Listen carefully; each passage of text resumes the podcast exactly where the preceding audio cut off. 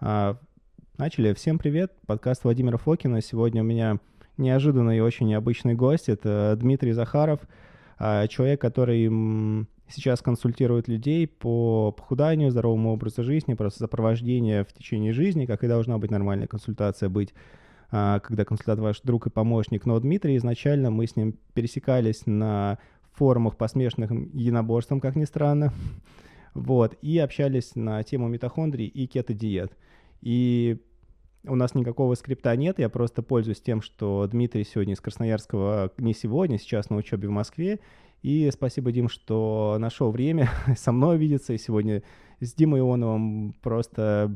Э, это как... Бывают вещи, в которые ты до конца не веришь, но все равно стараешься их сделать. И вот наша сегодняшняя встреча — это одна из таких событий. Да. Добрый вечер, добрый день доброе утро. Да, ну у нас вечер. А, ты знаешь что, давай, может быть, а, начнем с самого простого, как а, с кетогенных диет. Ну, Можешь рассказать, рассказать, как ты к этому просто пришел? Ну, это начинало, началось с того, что занимаясь тренировками, в свое время пришлось сделать выбор в пользу бодибилдинга, и так или иначе кетогенная диета там крутились в контексте, да, в контексте сушки, подготовки к соревнованиям, и волей-неволей я с ней был уже знаком. Но однажды, гуляя по проспекту, я вдруг посмотрел на свою левую руку и понял, что у меня костяшки потемнели. Знакомясь с этим озадачившимся меня вопросом, с этой картинкой, я нахожу, что это черный акантоз, и два варианта. Либо это скоротечный рак за три месяца кирдык, либо это резистентность к глюкозе, с которой можно разобраться. И, а поскольку эта информация у меня частично уже была, то я быстренько нашел книгу Аткинса «Новая революционная диета», пару недель ее читал и вперед. А, ну вот здесь мы наступили на определенные уже грабли. Сейчас а, от конкретного есть доктор наук. Идет информация, что кето приводит к сахарному диабету и инсулинорезистентности. Мой опыт с ней абсолютно обратный. И по всем объективным тестам, которые я вот последний кето-сезон, когда я до и после тщательно тестировался, то есть а, хома индекс у меня упал меньше 1,3, что сейчас любым вот этим противовозрастным сообществом считается как то, что нужно, как для долгожительства. И э, это потом сейчас транслировала Елена Малышева в передаче. И в западной литературе я этой точки зрения не встречал. Хотя, казалось бы, печатайтесь в Nature, что кето приводит к сахарному диабету второго типа. Печатайтесь, печатайтесь в Nature, публикуйте, и весь мир будет научно у ваших ног вам рукоплескать. Ну, в общем, а, просто это есть. Это сейчас, э, ну, в общем, есть. Ну, нет слов вообще-то. Как это можно прокомментировать? Я не склонен публично выражаться теми словами, которые мне хочется сейчас сказать.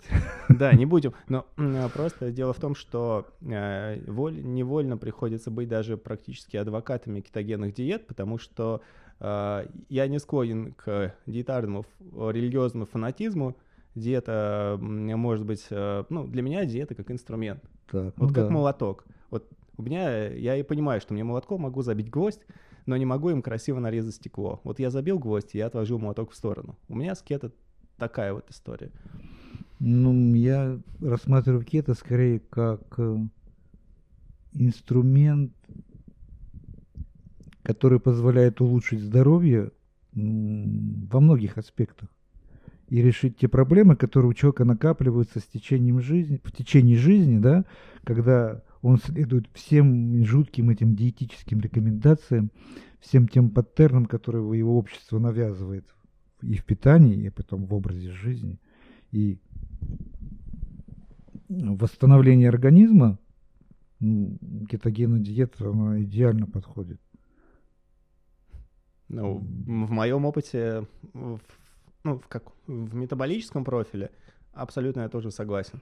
То есть для меня объективный а, показатель — это стабилизация метаболического профиля, то, чего я добился за годы сезонных кет, кето-сезонов зимних. То есть, о, а твой взгляд какой? Ты на кето на постоянке? Нет, кето у меня не постоянно, потому что, скажем так, у меня настолько много интересов, mm. что замыкаться на кетогенной диете у меня не получается в силу того, что мне хочется многое проверить и много попробовать. Я, например, посвятил огромное количество времени для изучения диет Вайла Макдональда mm. и потратил много здоровья на это, не только времени. Mm. И в целом, как ни странно, несмотря на репутацию Макдональда, свой опыт я оцениваю как категорически негативный. А, я думал, положительный наоборот. Нет. Исключительно негативный. Хм. Эти жуткие перегрузки углеводами, это, это я вам скажу, возможно, это оправдано в спортивном плане, но спорт никогда не коррелировался со да. здоровьем, и поэтому мой опыт применения идей Макдональда очень негативный. А, а, у меня такое, я, извини, я тебе сегодня буду задавать а, такие наивно глупые, немножко практически журналистские вопросы. Okay. Вот, правильно развернул микрофон. А, например, а зачем ты стараешься следить на кето? Вот кето идет, понятно, что вот уровень бета-гидроксибутирата, не все его тестируют, не, не, не супер коммерчески доступный инструмент, ну, вот э, полоски бета-кистир, но именно все равно параметры, которые ты следишь. Например, а, у меня есть параметры, э, за которыми я слежу, именно маркеры крови и так далее. А на чем ты фокусируешься у себя, а у тех людей, которых ты консультируешь? Ну, прежде всего, это уровень ментальной энергии, да, но он работает не у всех, да, вот, но есть часть людей, которые отмечают переключение, вот когда метаболизм переключается, у них возрастает уровень ментальной энергии, это здорово. Так и именно вот он и показывает, да, что человек находится на верном пути, и у него все идет именно в том направлении, в котором нужно. Другой есть момент – это стабилизация нервной системы. То есть люди на кетогенной диете отмечают э, чисто психические эффекты. То, что то, что раньше не считали недостатком своего характера, это было просто выведенное из строя нервная система перебором углеводов. И люди просто в восхищении от того, что они получили. И несмотря на то, что с течением времени у некоторых людей накапливается негатив относительно кетогенной диеты, вот этот эффект они отрицать не в состоянии. А это невозможно отрицать. Если брать объективно, то у меня основной вот как раз исправление метаболического профиля, то есть у меня рост 183, и у меня была проблема из-за того, что я был полным, я даже сказал, с ожирением первой степени. У меня э, вес стабиль, стабиль, стабилизировался, ну вот я ем как хочу, 92 килограмм, а я хотел, чтобы я себе мог что-то позволять, а вес гулял, ну, там, 85-87, как он сейчас у меня есть. Я добился этого скета. Но субъективный, не объективный, субъективный показатель — это как раз уровень ментальной энергии, что ты не зависишь от еды, что у тебя постоянно полно сил, и ты чувствуешь, что вот сейчас ты захочешь перевернуть мир, ты его перевернешь. Вот такая даже легкая мания. И э, это невозможно отрицать, это просто бешеное количество энергии какое-то. Причем не такая, что вот она нездоровая, ты понимаешь, не так, что тебя вот какая-то эйфория разогнала, а вот постоянно с тобой куча энергии. Это, конечно... Да, но опять же, человечество разнообразно, и не да. все получают этот эффект. Поэтому есть еще и объективные какие-то вещи. То есть оздоровление печени, вот у тех людей, которых было плохо печенью, которые жили там, глотая аллахол постоянно, холинзин, ножку для того, чтобы и справа оно болит, да? И вот э, проход, проходит кетогенная диета месяц, два, три, и вуаля, все. Но тут, конечно, нужно ее регулировать, чтобы она не была наполнена продуктами, которые наносят, собственно говоря, вред печени. То есть это, прежде всего, дурацкие растительные масла и майонез и прочая ерунда. И готовые мясные продукты, который с, энтузи- с энтузиазмом поедается теми, особенно людьми, которые молодые, да, которые еще не добрались до того, что печь у них совершенно в ужасном состоянии. Вот они едят сосиски, колбасу, и они уверены, что они на кето. Формально говоря, да, но если говорить о здоровье, то мне этот формализм этот очень не нравится. Да, я вот, ты говоришь, у меня закралась мысль, как человек, который любит разные мелочи оптимизировать. А, вот а, я как-то вот в первом самом подкасте говорил про гормоны, что у тебя есть вот гормон роста, инсулиновый фактор роста 1 и э, связывающий белок 3, инсулинового подобного фактора роста, то есть протеин 3. Здесь есть в одной-двух лабораториях в Москве, и э, так как он циркулирует 24 часа, он мог бы быть, по идее, объективным маркером. Мне было интересно с ЛТ, СТ я понимаю, что будет происходить, на кето они будут падать, а билирубин расти. Ну, это логично, потому что у тебя нет углеводов в диете, билирубин будет расти. Например, для меня, у меня синдром Жульбера, а у меня билирубин подскакивает 35-40, для меня, соответственно, это минус кетогенных, ди- кетогенных диет, но как бы это уже но то, что АЛТ, АСТ на кето падает как от курса хорошего фосфолипида, орнитина, всего чего угодно, хорошего курса гепатопротекторов, я тоже вот подписываюсь под этим. Ну и я не уже рассказывал об этом и писал в своем блоге, что механизм-то какой, например, жирового гепатоза. Печень вынуждена синтезировать жир из-за из избытка углеводов. И когда углеводы убираются, печень работает, начинает работать прямо в противоположном направлении, расходуя жир на синтез кетонов. Мы сейчас нанесли удар по одному популярному стимулирующему препарату, который блокирует э, карнитин палмитотрансферазу э, и не дает э, длинноцепочным жировым кислотам попадать в печень, но при этом латвийский производитель говорит, что к стеатозу это как бы не приводит, потому что ну, жиры все ввиду свойства липофильности так или иначе будут попадать в печень. В общем, э, интересно очень. А еще такой, может быть, практический аспект. Как ты относишься, как ты советуешь людям ходить э, в ну, вот кет, особенно кто первый раз ходит, там есть вот это кето-флю. Давай даже сейчас не к тренировкам. Как ты советуешь людям обычно проходить вот этот кето-флю? Ну, тут на самом деле есть рекомендация теоретического характера, есть практического. Начнем с теоретического характера. Это м, обезвоживание организма. Угу. И обезвоживание как внешней среды, это нехватка натрия. И, соответственно, потеряя натрий, мы теряем одновременно и калий. Угу. Это корректировка просто натрием и калием. То есть есть вот, да, как обычно говорят, соль валтек, да, половина хлорид калия, половина хлорид натрия. Вот ее использовать, не стесняясь в количестве. Но теряя натрий, одновременно теряется и магний. Но это будет заметно по, например, может расти артериальное давление, значит проблемы с магнием. Угу. Его не хватает, надо добавлять. По моему опыту, очень хорошо работает БЦА. Mm. То есть подкидывая просто в топку БЦА, это они идут напрямую на синтез ЭТФ.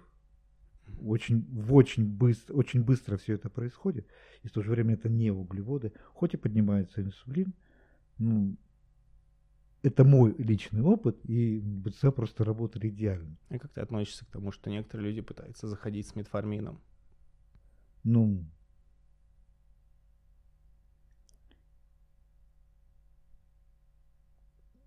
метформин работает в том же русле, что и кетогенная диета. Абсолютно, да. Да, то есть так, та же имитация голодания с точки зрения синтеза АТФ, да. Я думаю, каким-то кому-то это может помогать, а кому-то нет. Просто э, я знаю тех людей, кто использует метформин, но он не помог им ничем. Да, и тут есть просто как у всего есть, может быть, две точки зрения. Минус в том, что если вы мужчина и вы тренирующийся, а, подавление первого, тот эффект, о котором мы с Хожем говорим, это подавление первого комплекса. Если мы говорим про... Ну, просто я слушателям напомню, я уверен, что кто нас будет слушать, они так или иначе представляют хорошо, что такое кетогенная диета, мы просто, может быть, какие-то моменты освежаем, какие-то моменты вспоминаем. В общем, метформин блокирует первый комплекс митохондрии. По сути, это клеточный стресс. Клетка вынуждена забирать больше питательных веществ, глюкозы, а, усиливать свою аутофагию, расчищать разный клеточный мусор, что про, а, тоже один из забытых а, плюсов, в общем-то, кетогенной диеты, что лизосомы почистят от бета-амилоидных бляшек и так далее. И здесь есть синергия с кето. Тут вопрос, конечно, тонкий момент. А на кето происходит другое. Мы сейчас не будем вдаваться в клеточные подробности. Там происходит увеличение э, реактивных видов кислорода, обратный поток электронов с третьего на первый комплекс и тоже разрушение цистеиновых тиолов, цистеиновых, по сути, белков э, первого комплекса э, временное. Она потом, ну, поэтому тут еще, кстати, сразу же перейдем про тему со входа, может быть, на тему за выход. У тебя есть какие-то рекомендации по выходу из кето? Резкий выход, плавный выход? А тут на самом деле вопрос в том, есть ли у вас тренировки или нет? Если у вас тренировок нет, у вас проблемы с выходом из кета будут. Как правило, будут, и будут очень серьезны. Если у вас же есть, говоря о тренировках, конечно, не имею в виду бег или какую-нибудь другую аэробную деятельность. Имею в виду силовые тренировки в зале. Вот когда они есть, то вы получаете очень нелюбимый мой термин метаболическую гибкость. То есть вы с легкостью переходите в кетоз и выходите без него, из него. И всех, все, кого я знаю, кто это делает легко и непринужденно, у всех есть серьезные силовые тренировки в зале. Им выход из кет дается довольно-таки просто. Мой опыт в том, что это все равно приходится делать постепенно, и чем дольше был период чистого кета, без значительного количества углеводов, тем труднее начинать употреблять углеводы. Прежде всего не хватает ферментов для их переваривания. То есть приходится пить фермент дополнительно именно с целью, что съеденный рис или картошка, они просто как-то нехорошо действуют на кишечник. Да, интересно.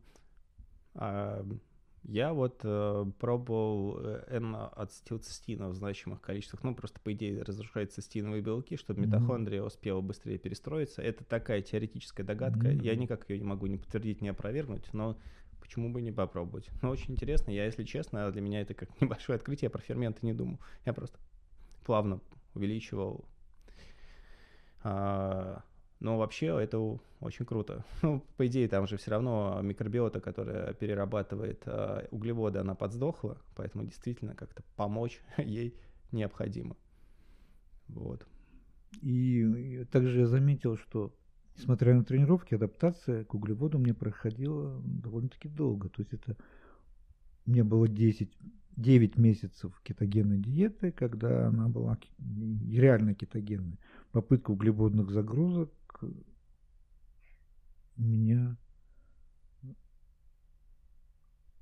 постепенное увеличение углеводов, это заняло у меня около двух месяцев, прежде чем э, это заработало как часы, то есть э, проблемы исчезли. А мен... торможение ментальное, приступы ортостатической гипотонии были. Mm.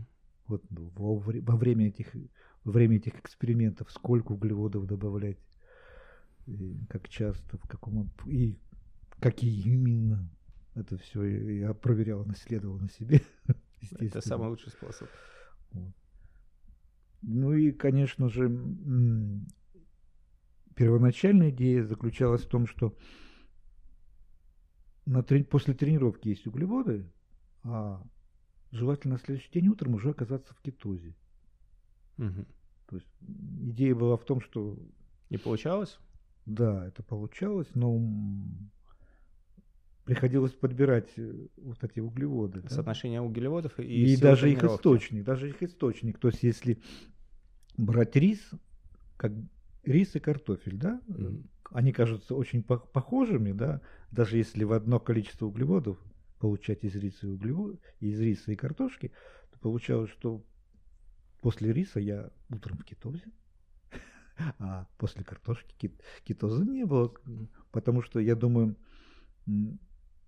кар, поскольку рис был альденте, а картофель по-другому как-то не, приго, не приготовишь, как просто его сваришь, то он был более быстрым углеводом, пик инсулина был выше, и выключались ферменты угу. печени, скорее всего, серьезнее.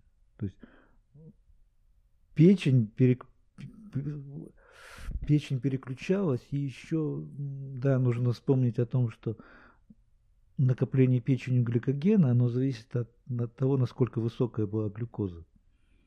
И печень ухитрялась накопить достаточно гликогена, чтобы не переключиться угу. по утру. Очень интересно. А ну тут получается под, а, а, объем тренировок влияет на это? То есть э, ну да, тут, ты тут тяжело же... потренировался и сколько у тебя, если не, не секрет, уходил грамм 50 углеводов? Нет, я начал сразу со 150 грамм. О, серьезно? Ну, значит, ты серьезно тренируешься. На самом деле-то алгоритм-то подсчета давным-давно известен. 1 грамм на кило веса. То а. есть вы весите 800 килограмм, тренируетесь полтора часа, нужно 120 грамм углеводов. Цифра этот алгоритм давным-давно известен всем, кто занимается спортом. Ну да, интересно.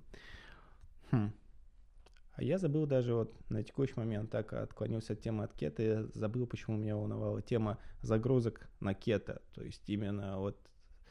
Ну, в общем, в принципе, я услышал от тебя главное, что главное это тяжело тренироваться, ну, относительно тяжело тренироваться, тогда у тебя получается метаболическая гибкость. Да. Вот и без, ты можешь... Без э, да. Там просто у кета есть определенные недостатки, рост симпатического тонуса, и, в принципе, иногда закидывать углы, угли а, я раньше был пуристом, а потом я стал вот больше к тебе прислушиваться, к другим источникам. А, сначала и потому что я понял, что действительно нужно. Потому что у меня там на пятый месяц такой жесткий кетоген диеты, когда там бета-гидроксибутирата от двух в крови было. Ну, не жесткой, какой, какой нужно, в общем. Mm. А я заметил, что да, у меня появились признаки симпатического тонуса. Но, в частности, у меня было покалывание в груди, я сделал сразу ЭКГ, ЭКГ идеальное, хорошее. Но это был признак того, что происходит сужение сосудов, так или иначе, ну, симпатический тонус. То есть э, я предположил, что Э, ну, это рост, ну, сейчас я уже теоретическая цепочка есть, растут катехоламины, в частности, адреналин, норадреналин, и таким образом организм подает газы на глюко, глюконеогенез. Если упрощенно вот цепочку говорить, и что, чтобы этого не происходило, было бы интересно докидывать. Но, в общем, судя по всему, нужно, как не, интересно будет в кето усиливать натиск на железо. Mm-hmm. В общем-то. И тут я хочу сразу связать обе темы. Э, углеводы, загрузки углеводов. Лайла Макдональда и многих выступающих людей относительно кетогенной диеты углеводной загрузки. Я не буду называть имен, они есть как в России, так и в Америке, по крайней мере в Америке. В Англии не знаю, не особенно интересовался. Люди, не понимающие контекста, начинают давать советы – совершенно ужасающего масштаба. Они, взяв чужую информацию, пытаются ее адаптировать и рекомендуют гигантское количество углеводов, которые вам, извините, навредят. И очень сильно. Да, они просто выкидаете углеводы на разрушенный первый, ну не он до конца не будет разрушен, на немного деактивированный первый комплекс митохондрий. И тут в этом плане действительно, как Дима абсолютно правильно сказал, нужен вот этот верный баланс количества углеводов и качества углеводов, их а, наполнения. Это очень, очень интересно, спасибо, я для себя подчеркнул. Прям. И хочу подчеркнуть особенно, я встречал две рекомендации, и обе абсолютно кошмарные. 450 грамм углеводов на загрузку от одного специалиста. На самом деле он специалист, но просто он не в теме. Да? Он специалист в кетогенной диете, но все знать невозможно. Да. И другой специалист, которого я не люблю, и мои, те, кто меня знает, знают, о ком я говорю, он рекомендует макдональдские 12-16 грамм на килограмм веса. Угу. Что тоже ужасающая цифра. Я категорически вас предупреждаю не слушать этих советов. А, кстати, я сейчас э, перепрыгну чуть с темы на тему. Многие используют вот MCT масло из кокосового. Mm-hmm. Но кокосовое многие а, рекомендуют для, для кишечника, просто потому что там вот эта лауриновая кислота, у нее есть антимикробные свойства. Mm-hmm. И как раз в период санации, поддержки нужной микробиоты, э, там, типа, с утра и вечером в нормальной диете э, столовая ложка кокосового масла, это, в принципе, отсюда идет из кишечных mm-hmm. дел. Но а, вот есть еще MCT масло, и а, знаешь, что я просто недавно видел у Доминика де, Анг... де Агастина а, несколько месяцев назад у него был какой-то кито-бомб, ну, кето-бомба, какой-то бат на основе MCT масла порошкового. А, и смысл в том, что он сработал в детекторах на аэропорту.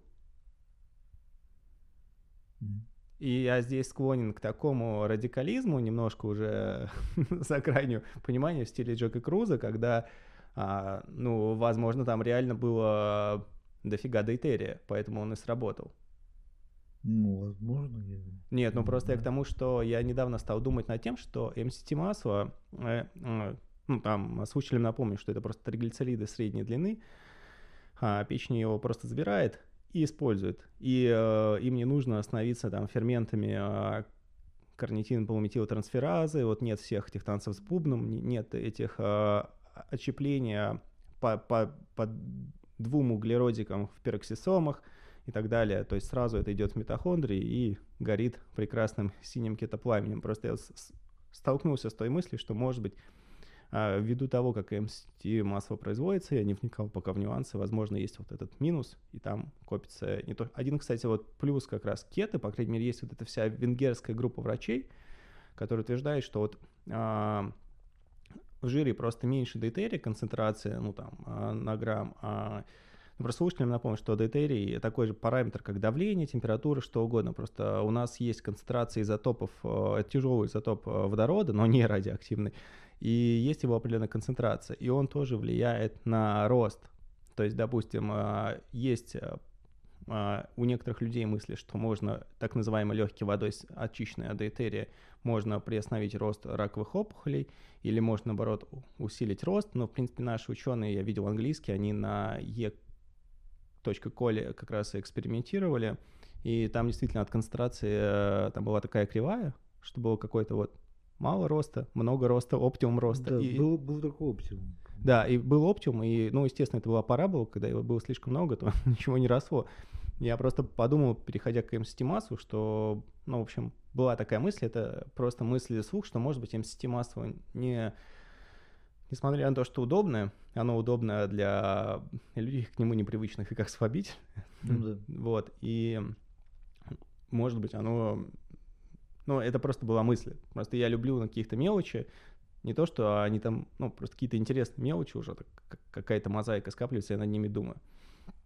А еще у меня вопрос, знаешь, что возвращаясь все-таки к нормальному, без моих каких-то уходов в сторону, а, чтобы слушателям было интереснее, про кето, у тебя есть ли твой взгляд на то, как нужно адаптировать тренировки кето? Все равно же вначале есть вот этот просад, когда ты переходишь в кето, особенно mm-hmm. первый сезон, второй сезон, когда еще организм к нему полностью не привык. Ну, то есть четвертого сезона у меня не было вообще ни кето, флю, ничего, никакой слабости. Я сразу жил как жил. При том, что объективно вот параметр крови, крови я в кето. А, а если то, как вот ты корректируешь план тренировок, когда начинаешь входить в кето, ну вот или в начале, или как ты людям рекомендуешь это делать? Ну, прежде всего, есть люди, которые не в состоянии отказаться от тренировок. Это... Ну, есть такие люди, да, им приходится просто дольше адаптироваться. А общая рекомендация это снизить объем тренировок.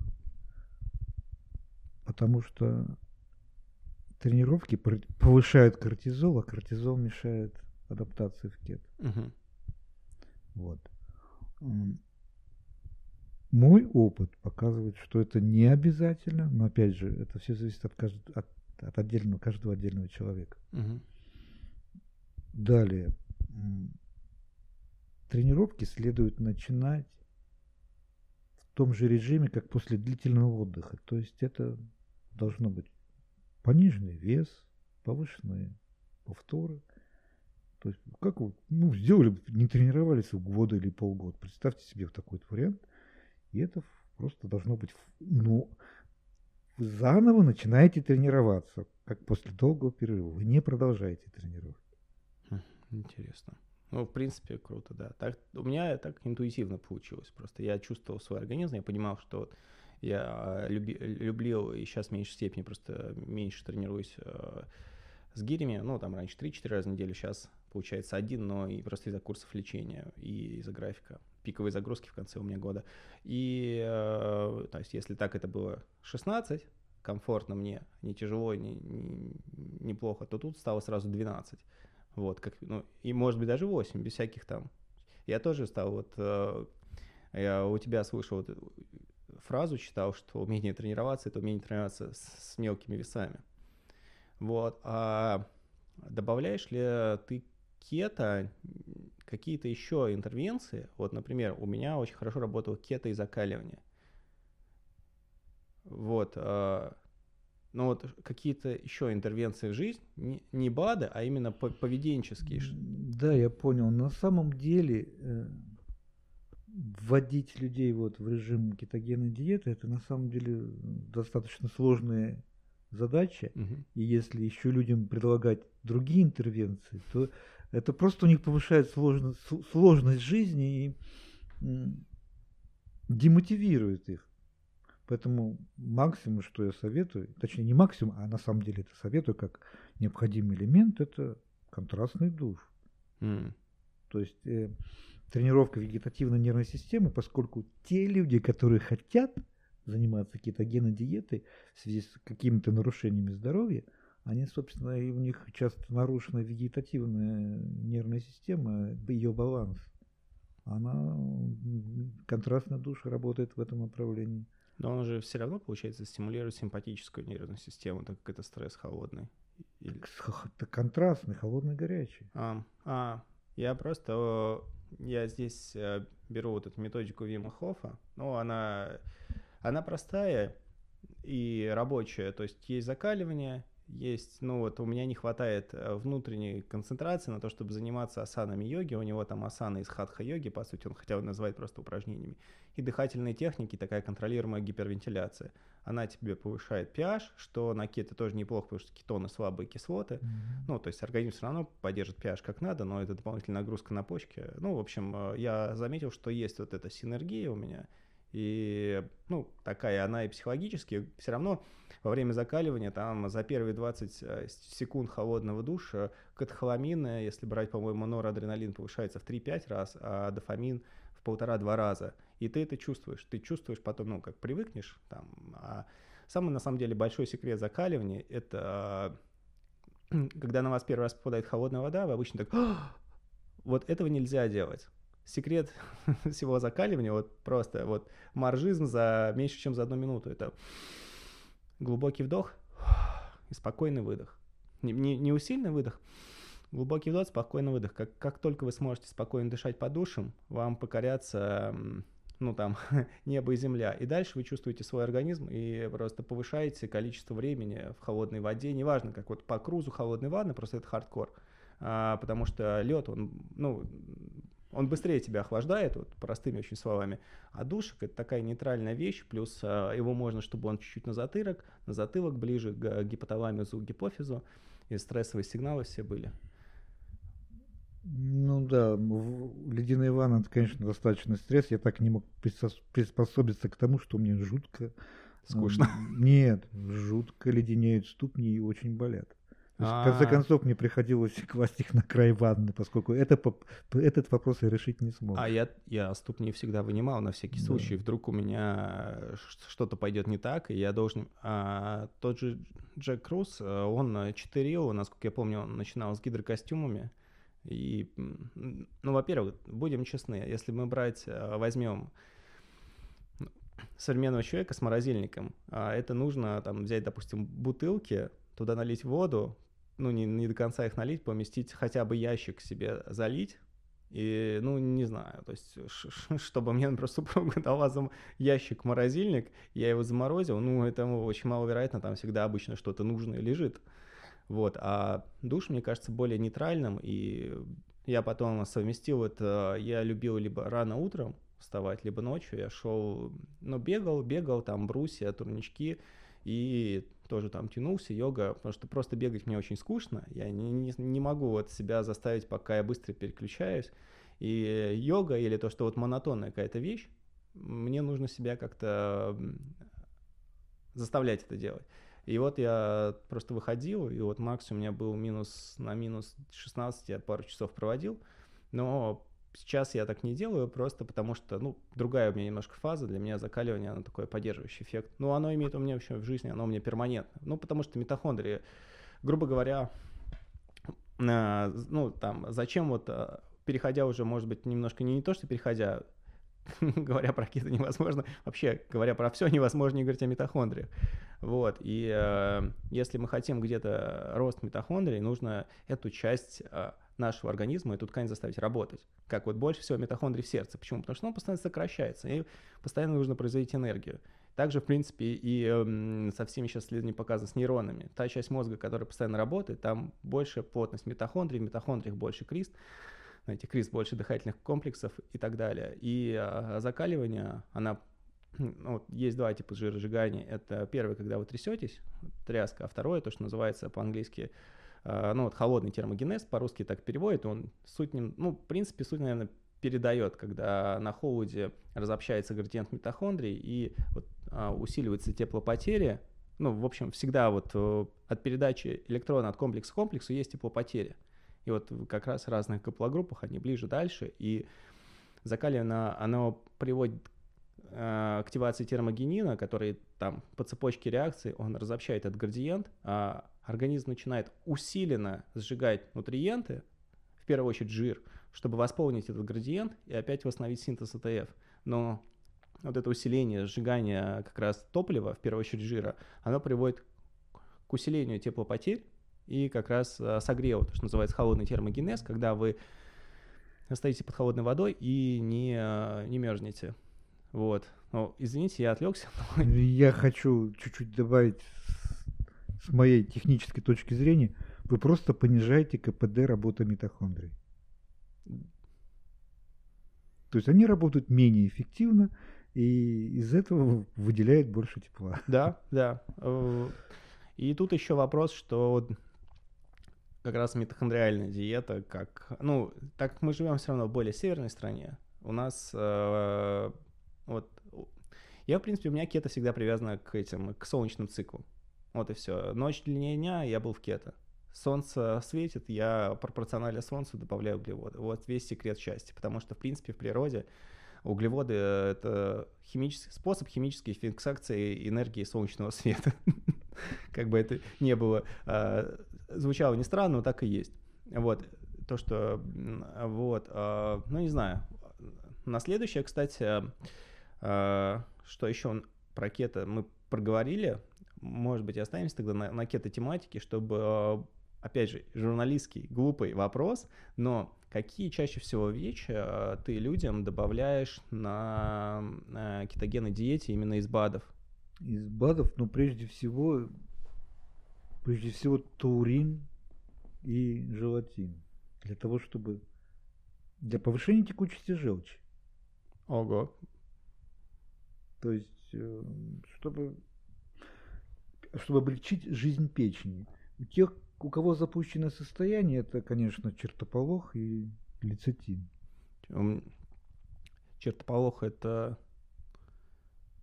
Расторопыш. А, это мой враг. У меня организм супер чувствительный на все эстрогеномиметики. У меня эстрогеномиметик а, приводит сразу к чуть-чуть, вот, вот на несколько процентов, но я это чувствую, чуть более вялая реакция. И расторопшая недельный курс, я начинаю это чувствовать, и я уже психологически не готов продолжать. Ну, поскольку мои 99% моих клиентов это мои девушки. Да, у них де- такой девушки, проблемы нет. Да. Поэтому у них тут как-то все. А кстати, хорошо. вот сразу зароливая на тему гормонов, но за рекомендацию спасибо, таурин э, и, извини, желатин. Желатин, да, получается, это то, что я не учитывал, и, возможно, поэтому у меня как раз на фоне синдрома Жильбера начинались какие-то э, с печенью проблемы. То, что, потому что высокий билирубин, но он не давал нормальной секреторной функции желчи работать. Вот, спасибо большое, Дима, уже только это стоило всех вот э, телодвижений. Спасибо. А, и вот я уже в благодарностях забыл, на что дальше хотел э, переключить э, внимание. Хм, а кроме таурина и животина, давай так. Ну, опять же, те люди, которые, опять же, я ориентируюсь на тех людей, которые приходят на кето не для того, чтобы пробовать, а для того, чтобы решить какие-то угу. вопросы со здоровьем. А это дисфункция щитовидной железы, дисфункция надпочечников. А. Это ну, набор э, симптомов, он обычно типичный. Угу. И поэтому приходится или сразу добавлять людям йод, селен, даже не делая анализов, поскольку по симптоматике видно, что у человека проблемы. Тут про, про, простое измерение тем, утренней температуры показывает, что гормоны щитовидной железы упали. Угу. Поддержка надпочечников тоже необходима.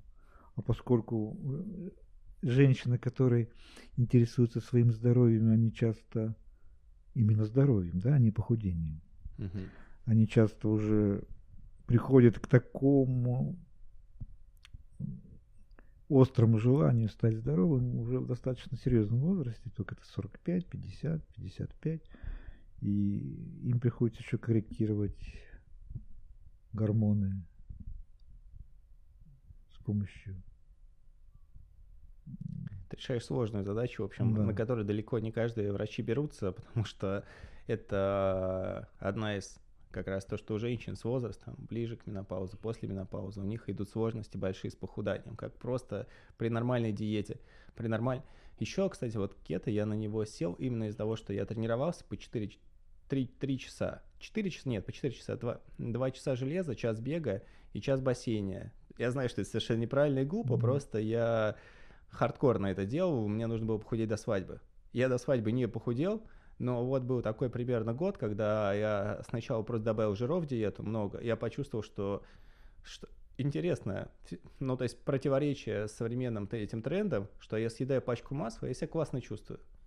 У меня башка лучше работает, у меня сил больше, и потом как раз вот подошла тема э, кетогенной диеты, я понимал уже, что на тот момент это был полный мейнстрим, полный радикализм. Сейчас, если кето это такое как бы палочка-выручалочка, она уже даже недостаточно модная, люди переходят на какой-нибудь карнивор, что-нибудь еще, еще больше ограничений на себя запихивают. Вот, вот какой мне тогда вопрос, который я забывал.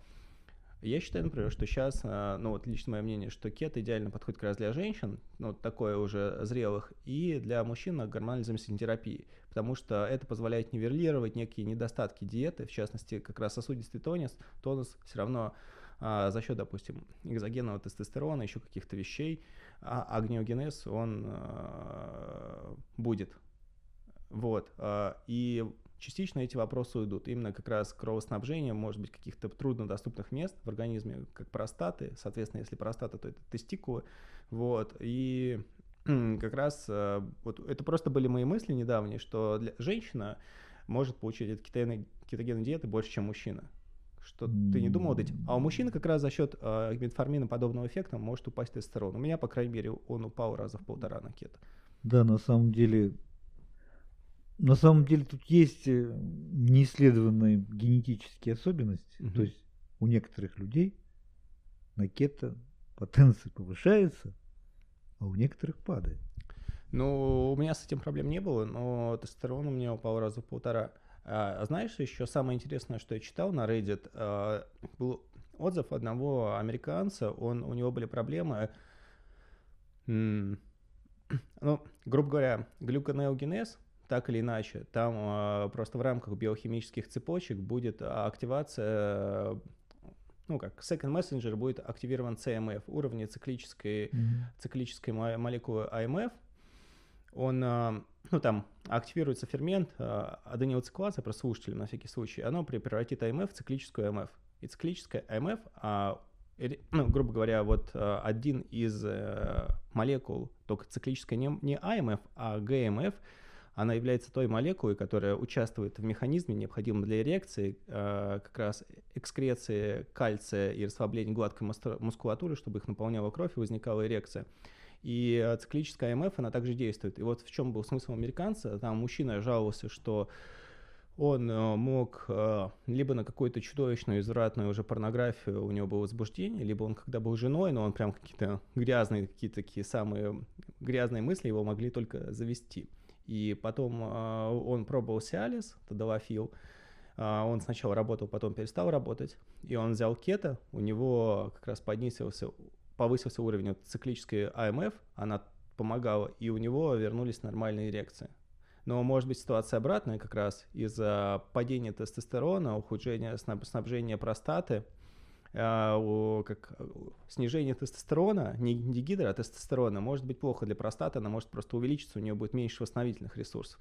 Вот, и тут действительно палка двух концов, и получается все индивидуально. Вот. Да, непонятно, как, то есть непонятно, как сработает, но если сработает минус, ну, значит, не ваше. Ну, что делать?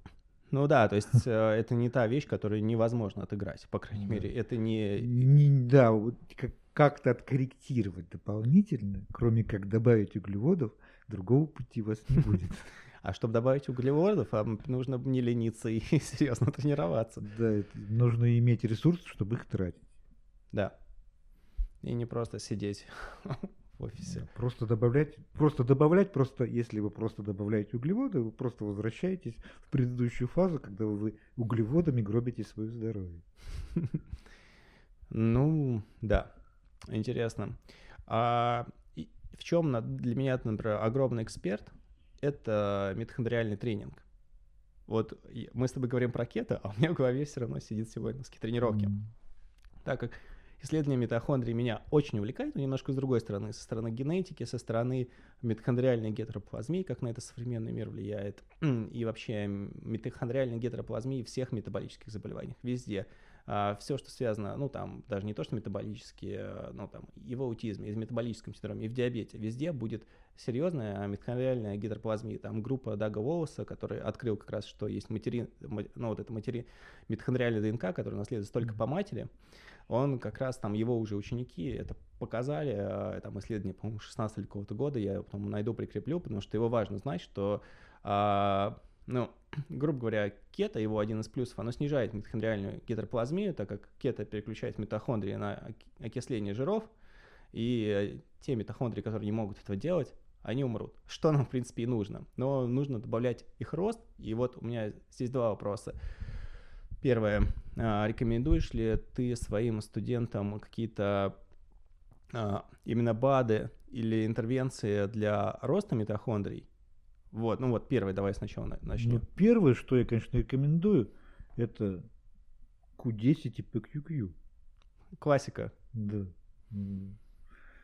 Собственно, собственно, только это и нужно, поскольку э, комплексы митохондрий нуждаются в железе и в марганце, то, естественно, нужно смотреть, достаточно ли ферритина, поскольку не, без, не, при дефиците железа комплекс митохондрий будет в полудохлом состоянии. Естественно, да.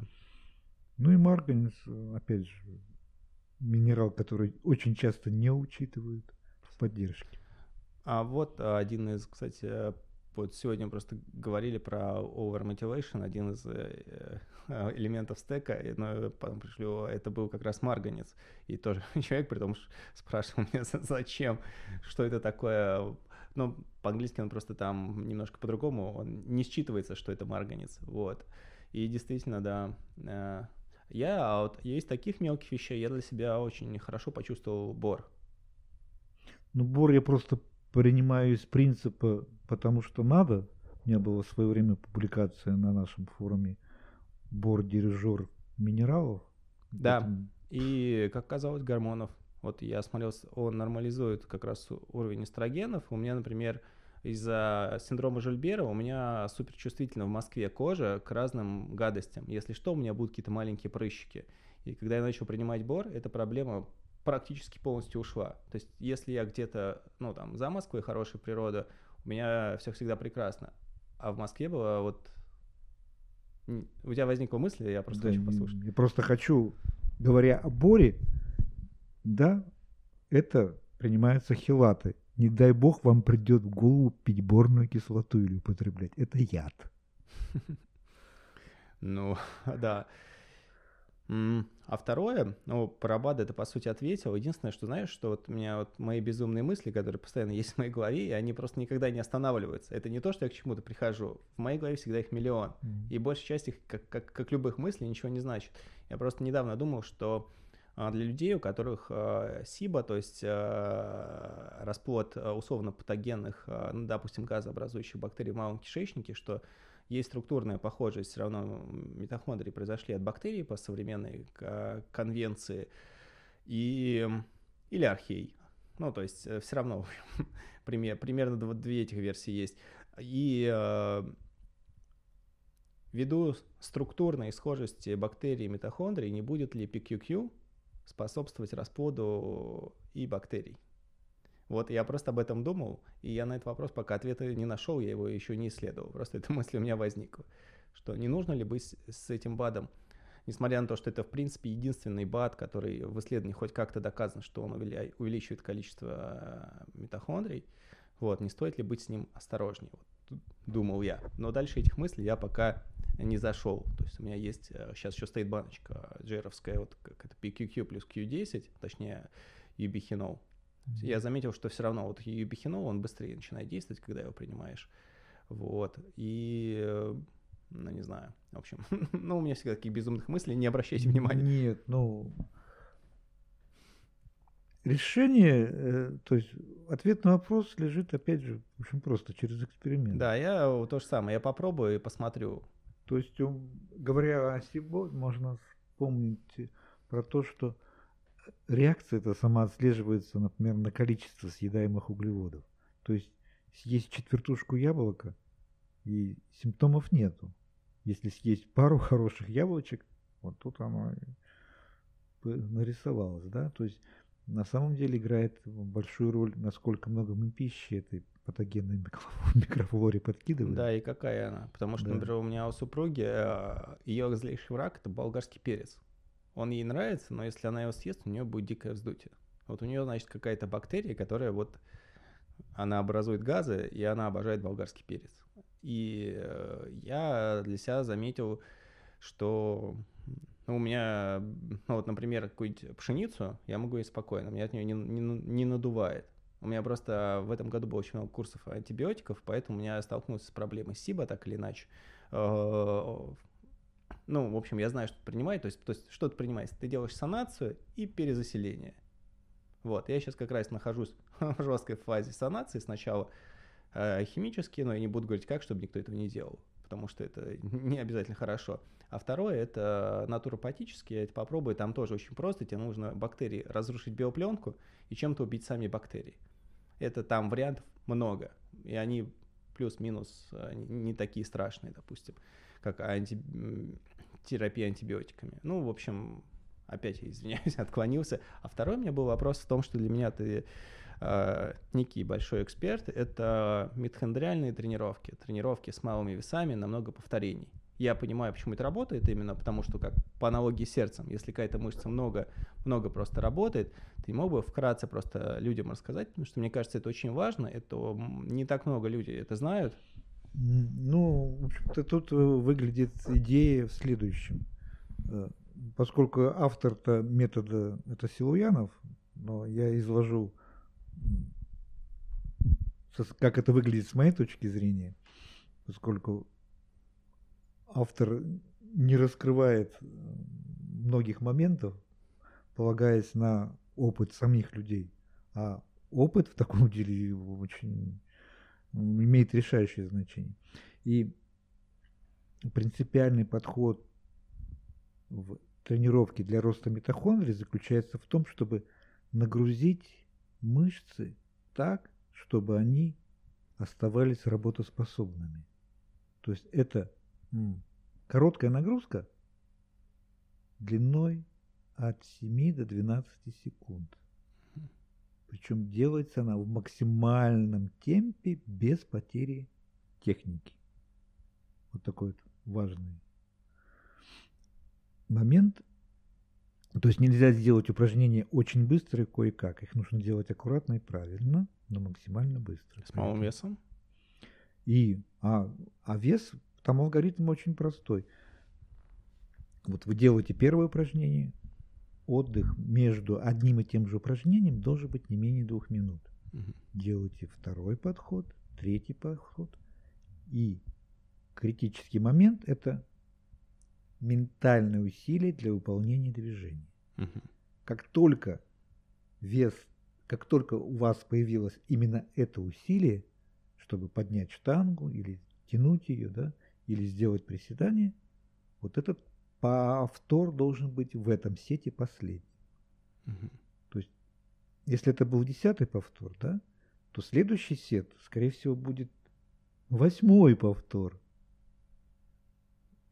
Далее, то есть это, эта регрессия очень быстро проходит, про- происходит, поскольку вы начинаете перегружаться и уставать. Тут я рекомендую снизить вес. И вот по этому алгоритму работать дальше. Вот с более низким весом, скорее всего, вы будете, как, как и поступают все, понизить его чуть-чуть. Да, И на следующем сете вы опять поймаете себя на том, что без ментального усилия вы можете сделать не 10 повторов, а меньше.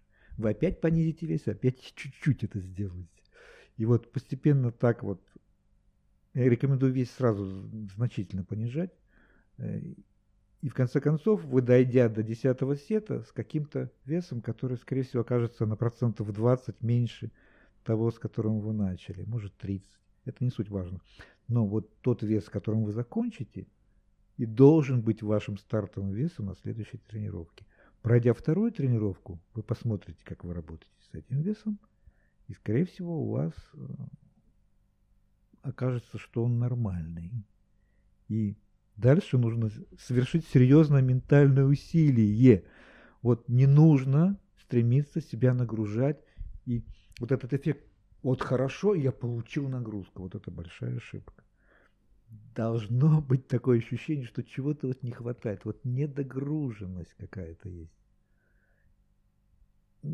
я себя очень, очень, очень, очень долго заставлял тренироваться не с двумя гирями по 24, а даже перейти на одну 16. Вот, э, вот и психологически еще ниже, на я понимаю, что по сути нужно брать 8 или 12.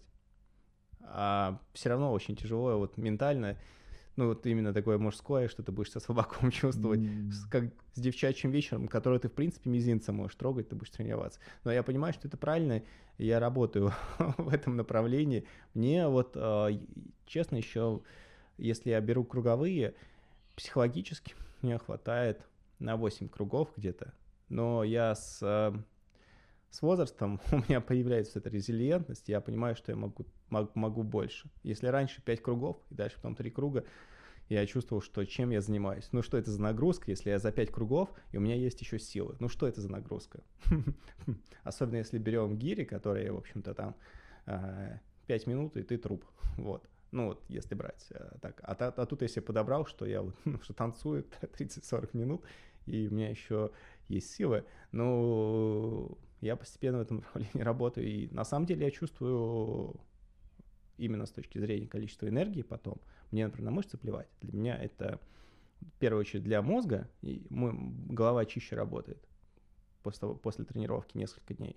А второе – это общий уровень энергии. И если я себя не перенагрузил, он, естественно, гораздо лучше. И нет такого, что особенно когда я после долгого перерыва несколько лет назад начинал возвращаться, когда я а, ну, ноги же нужно нагрузить, нужно на, что, пожать, нужно 400-450 на разы, чтобы потом вообще все отваливалось и там при, при приседать я на него не приседал, потому что у меня там с- сколиоз небольшой, вот, ну, то есть штангу на спину я не брал. А, ну вот, то есть у меня ноги уже расперло до 75, я после каждой три дня потом отходил, и, ну, от этого я быстро открутился. А так, чтобы вот тренироваться действительно... А сколько вот, если брать а, круговые, сколько у тебя получается кругов примерно? И сколько упражнений в одном а, круге? Сейчас я максимально упростил тренировки. Э, У меня 6 упражнений. То есть это спина, грудь, сред... ну, дельты, бицепсы, трицепсы, голень и ноги. И ну, я решил вот алгоритм с, с тем, что накапливается ментальная усталость от постоянного повтора одного и того же. У меня в кругах чередуются разные упражнения. То есть фактически получается а, вот. Вот, один круг одни упражнения, второй круг другие упражнения. И так получается, вот, сейчас у меня 6 кругов всего. Хм. А... Очень короткая тренировка. Это, да, это прям вообще прекрасно. Ну, тоже, наверное, стоит попробовать. Во время освоения вот этих тренировок я пришел к выводу, что 6 кругов это поддерживающий уровень, который не а. дает никакого прогресса, но дает поддерживать форму. То есть дает, дает, дает поддерживающий. А если на с 6 на 12 переходить, вес понижать придется? Не обязательно? Нет, нет, вес понижать, скорее всего, не придется. Но это, это, это, будет понятно, да? Ну, то есть, а, понятно, то есть алгоритм-то описан, да? да? Если становится тяжело, значит вес не тот. Но я столкнулся именно в этом году с тем, что и этими тренировками, даже с таким весом, можно перегружаться. То есть, если проводить их через день, то в конце концов через пару недель начинает работоспособность падать.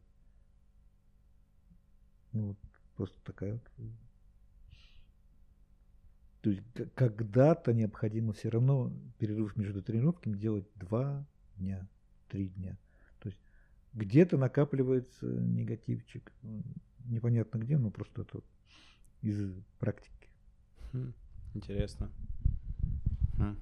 Спасибо большое. Я на самом деле следующий огромный инсайт от Дмитрия после э, Таурина и Животина. Вот. На, на самом деле спасибо, потому что я как раз думал, как немножко мне оптимизировать э, тренировочки, потому что я долго, наверное, уже лет пять дома э, занимался с гирями, вот, и мне это просто психически надоело. А для меня это был вообще самый лучший формат, почему я на него перешел, потому что вот стоит снаряд, это пушечное ядро с приваренной рукояткой, оно жутко неудобно, и этим оно и классное. Оно не формирует тебе красивые, красивые фигуры, потому что у тебя не будет э, мышц спины, у тебя становится безобразно большая талия из огромных косых мышц. Вот, ну, то есть своеобразная фигура, как Дима меня сегодня Ионов успокоил, э, что как, что как у борца или у бойца, вот, но, но зато, как бы, по крайней мере, центр тела функционален, потому что ты в любом случае с гири у тебя постоянно связан верхние и нижние части тела, у тебя постоянно задействован кор, его, по сути, даже особо специально как-то не нужно будет тренировать, кроме каких-то тех моментов, которые у вас слабые. Вот, в планочке поставить. Ну, не знаю, вот мне гири очень нравились, но они просто за... Когда делаешь что-то много лет, ну, может наступить момент, как, когда вот вот творческого кризиса, можно сказать. Я вот тоже думал просто поменять не снаряд, а методику. Ну, снаряд тоже я поменяю. Вот, оно и методику хотелось поменять. Спасибо. А я просто делал гонял, я обычно гонял обычные круговые, 3-5 кругов. То есть я примерно уже знал, у меня был свой набор упражнений, который мне, в общем-то, подходил. Ну, у меня без всяких амбиций, я обычно офисный планктон. Это было средством расчищения башки, и просто я себя а, лучше чувствовал. На самом деле, вот э, то, что можно рассказать об эффекте интервальных тренировок, похоже на сказку, ну точно так же, как на сказку похожи эффекты кетогенной диеты. Вот. Ну, и ну, трудно у людей убедить, что вот такие тренировки дают такой прирост энергетики реалист, реаль, реальный, что, по-моему, пренебрегать им просто глупо. Ну да. А вместе с... Есть, есть синергия с кето или нет? Да, конечно, потому что кето работает на улучшение метаболизма митохондрий, поскольку слабые дохнут, а сильные растут. Улучшение качества. И да, улучшение их качества. А тренировки говорят, что тоже это тоже интервальные тренировки для стим... они называются интервальные тренировки для стимуляции роста митохондрий если правильно назвать, если правильно назвать их полностью, вот эти тренировки. Mm-hmm. И мы стимулируем митохондрии к росту. И тот же эффект, да, поскольку возникает стресс для митохондрий, они попадают в необходимость повышать свою работоспособность. И синергетика с кетом идеальная, на мой взгляд. На, ну, кето я просто пока не хочу по личным причинам возвращаться, но это не значит, что это инструмент, который нельзя использовать. Переключусь. Как ты относишься к карнивор диете? Да на здоровье кому нравится.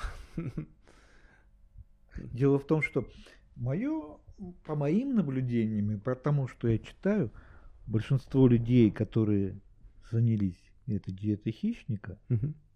раньше были на кето. Да, так и есть. Это следующее. Кето стало да. недостаточно хардкорным. Нет, ну, скажем так, психика человека всегда стремится к каким-то коррекциям, изменениям. Да. Вот это. Это не скука на самом деле, а человеку просто хочется что-то изменить в своей жизни еще.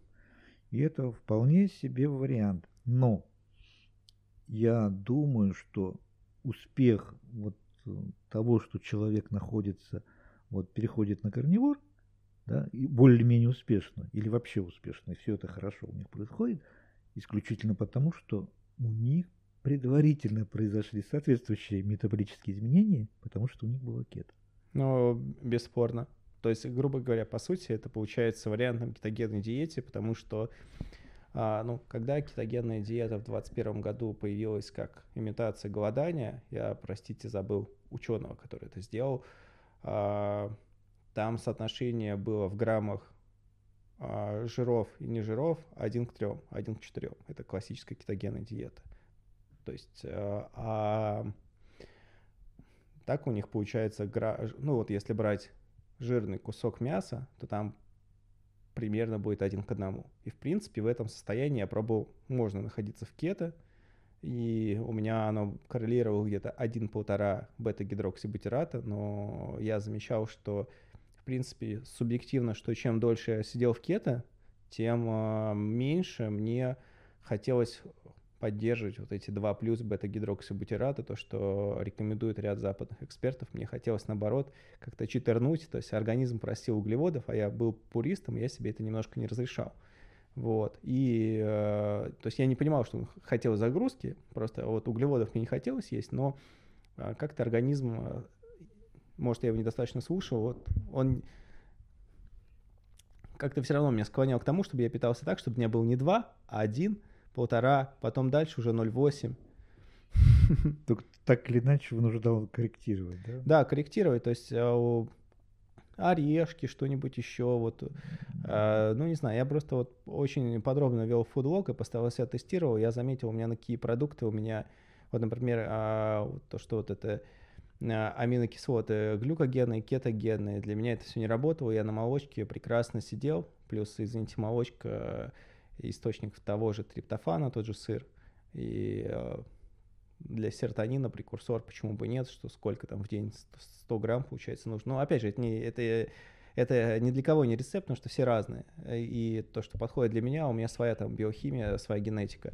И, э, ну не знаю, то есть вот я, для меня большим плюсом было ведение дневника еды подробного и соответствие потом а, тестирование кетонов и глюкозы. Ну, там на самом деле все просто. А, закономерность была обратно пропорциональная. Чем больше кетонов, тем ниже глюкоза.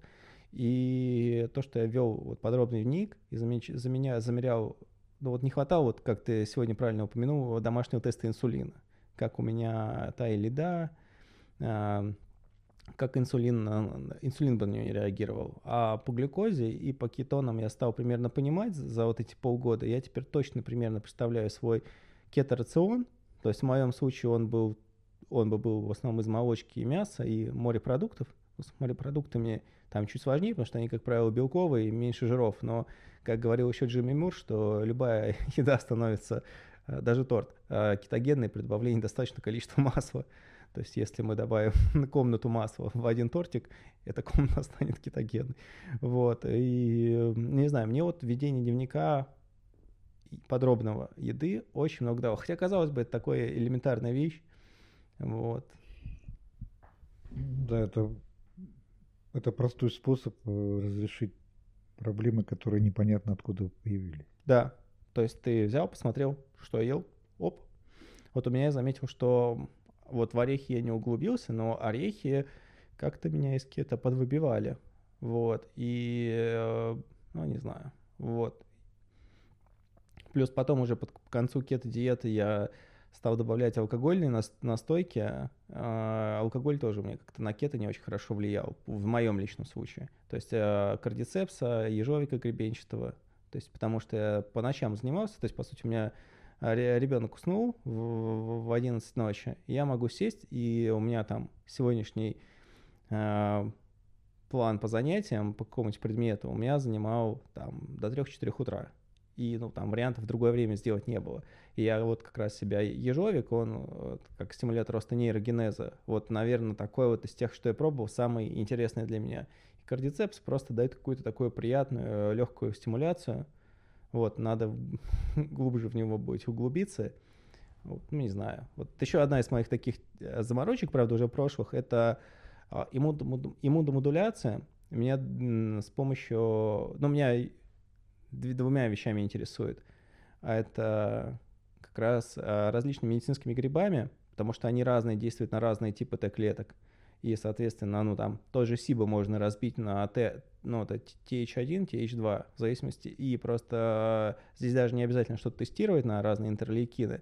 Можно понять, по, если это будет у вас SIBO будет связано с аутоиммунными симптомами в классическом э, понимании, то это будет там первого типа. А если это будет э, с, с кишечно-аллергической какой-то компонент, то это будет второго типа. И это можно, по идее, с э, медицинскими грибами. И второе, воздействие на серотониновые рецепторы второго типа, но тут э, способов это сделать легально практически нет. Это то, что у нас сейчас в России доступно, это либо кабергалин, бромкрептин, но это совсем не то, что нужно. Я, я вообще это не рекомендую никому употреблять. А, вот. А второе, ну, потому что это очень сложные структурные молекулы, которые на много что воздействуют. Эффект во многом непредсказуем. Вот. И во-вторых, а, я еще докопался до... Вот кабергалину снимает провакти, снижает провактин. Я читал, что в клетке лейзика, которой мужчина вырабатывает тестостерон, а, провактин, он восстанавливает чувствительность рецепторов гонадов тропинов клеток лейдига. То есть в рамках референса провактин, получается, снижать не надо. То есть если он есть 200, его опускать на 80, это будет вообще глупое занятие с этой точки зрения. Поэтому есть еще, ну, там, не знаю, ибога, но это тоже хардкор, я бы, я бы не стал это даже пробовать, это хардкор. Хард, хардкор, то есть пока легальный, там самый мощный психоделик в мире в России легален. Но вот не знаю, то есть вот эти два способа воздействовать на иммунную систему мне показались интересны. А на кето, кстати, тоже вот на кето я, ну, то есть, во-первых, я закаливался давно еще. Я сначала, когда начал есть витамин D по 5000, я почти перестал болеть вообще. А потом еще вот всякие разные цинки и прочие вот эти все. Ну, обычно стек зожник, я уверен, что вот какой-то скелет у очень многих он похож. А, опять же, вот йод, селен. А, вот, вот у меня, например, мне попался как-то мой уролог, он, к которому я хожу, он пурист. И он просчитает, что если ТТГ больше, чем один, то это уже какая-то легкая патология, которой можно, можно и нужно заниматься. И вот только когда я, я несколько лет пил йод в разных видах, и, ну, капусту вот я не очень люблю по вкусу, я ел просто вот э, толченый йод, еще вот многие сейчас любят на, по западному типу из мази Голя брать, считается, что он там наиболее биодоступен. И когда я добавил еще селен к этому комбу, у меня ТТГ наконец ушел э, меньше единицы. Причем, ну, один и тот же тип, тест, потому что там разные тесты разной чувствительности, там, в общем, этот анализ ТТГ его критикует, но, в общем, как только я добавил еще вот э, к цинку и йоду еще селен, у меня ТТГ ушел меньше единицы, стал э, моего врача устраивать из серии вот такого в стиле пуризма, что все, все как нужно. Я, извините, я отклонился, я извиняюсь, уважаемые слушатели. вот, это... На самом деле информация интересная, почему бы ей не поделиться. Да, в общем, э, тренировки, кето и, может быть, еще... Есть ли у тебя какие-нибудь темы, которые, может быть, в рамках кето тебе было интересно, кето или вот митохондрии тебе было интересно заметить? Или что-то с этим вообще связано? Ну, дело в том, что, опять же, я возвращаюсь к тому, что ко мне обращаются люди с проблемами со здоровьем. Угу. И мое убеждение, что без работы со своей собственной психикой никакая диета, никакие БАДы не принесут вам пользы э, в той мере, в которой могут, если вы не будете заниматься своим состоянием психики. То есть это должна быть медитация или иные способы регуляции. То есть работа с парасимпатической нервной системой в том числе. Да. Угу. А какие то советы в данном случае? А, можно ли заменить медитацию для людей, которым сложно сидеть на месте, вроде меня, а, тренировкой на вариабельность или просто спокой, спокойным глубоким дыханием? То есть, когда ты сидишь и дышишь с похожим паттерном, в теории это будет иметь схожий эффект на парасимпатическую нервную систему теории, да, в теории, да, да, ну, надо пробовать. Да. Нет, вот я пробую, вот мой вариант это посесть, э, сесть в пранаяму и подышать. И это мне помогает еще так, так как там а, есть вот рост pH, а, во-первых, а, меняется немножко психическое состояние, плюс, по сути говоря, поступление кислорода в мозг, оно связано еще с парциальным давлением углекислого газа, но любой учебник анестезиологии откроете. И, в общем, в состоянии вот этой легкой контролируемой гипервентиляции, раздышки по тому же Виму Хофу, медленному, спокойному дыханию, когда вы вдыхаете, спокойно выдыхаете, то pH растет, сатурация э, кислородом крови растет, но кислорода при этом в мозг поступает меньше. И мозг входит в легкую церебральную гипоксию, и вот все эти модные супердорогие аппараты гипер-гипооксигенации, они возможны просто у вас дома. Нужно а, просто самодисциплина, сидеть полчаса подышать. Но вот меня на нее хватает, а меня обычно вот ни на, ни на что не хватает.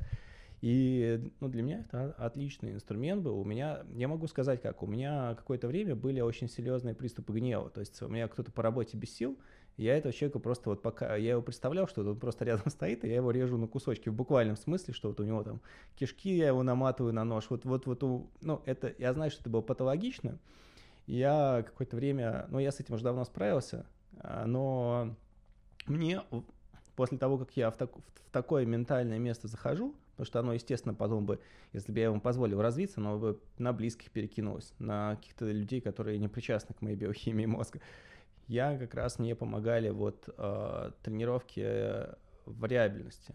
У меня был один девайс, который цепляется на мух, на муха, на мучку, на муху, на мочку уха, вот, и, соответственно, он тебе просто помогает дышать правильно. То есть, когда помогает тебе следить. Там просто такая, там есть различные, не, не, сейчас никого не буду рекламировать, но просто есть различный софт, который помогает за этим следить. Вот я это использовал, мне, ну, мне это очень помогало, что я сидел 5 минут так, дышал спокойно, а раз это спокойное дыхание, то это так или иначе тренировка вариабельности получается. И эм, мне это, мне это на самом деле очень сильно помогало именно переключить режим мозга на какой-то спокойный. А, ну да, есть же, да, этот метод постепенного замедления дыхания. То есть вдох на 3 секунды, выдох 3 секунды и постепенное увеличение вот этого интервала. Mm. И это здорово тормозит нервную систему. А, кстати говоря, а что ты тогда думаешь про совмещая эту тему с темой закаливания? Некоторые, ну вот на том форуме, где мы периодически бываем, ММАСУ, там эм, Рома Анафл, он поднимал как раз вопрос про использование дыхательного рефлекса млекопитающих. Ну, то, что почему-то младенцев, которые кидают, они, ну, не тонут. А, соответственно, когда вы погружаете э, лицо в воду, опять же, не нужно делать, можно захлебнуться банально.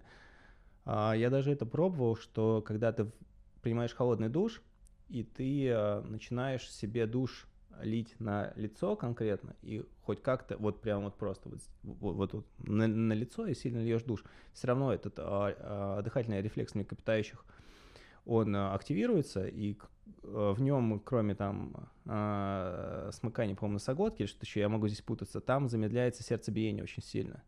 И а, это мне помогало именно в закаливании, я сейчас так не делаю, почему-то мне это не нравилось. То есть если прям на нос слил холодный душ, у меня я чувствовал, что у меня замедлялось сердцебиение, я дольше, а, то есть как я обычно закаливаюсь, если брать вот во что я превратил тренировки по Виму просто душ скучно холодный, особенно если 20 минут, там, 10 минут даже, очень скучно. То есть я делаю раздышку, спокойное, глубокое дыхание, когда я пытаюсь расслабиться под холодным душем, это еще сложнее.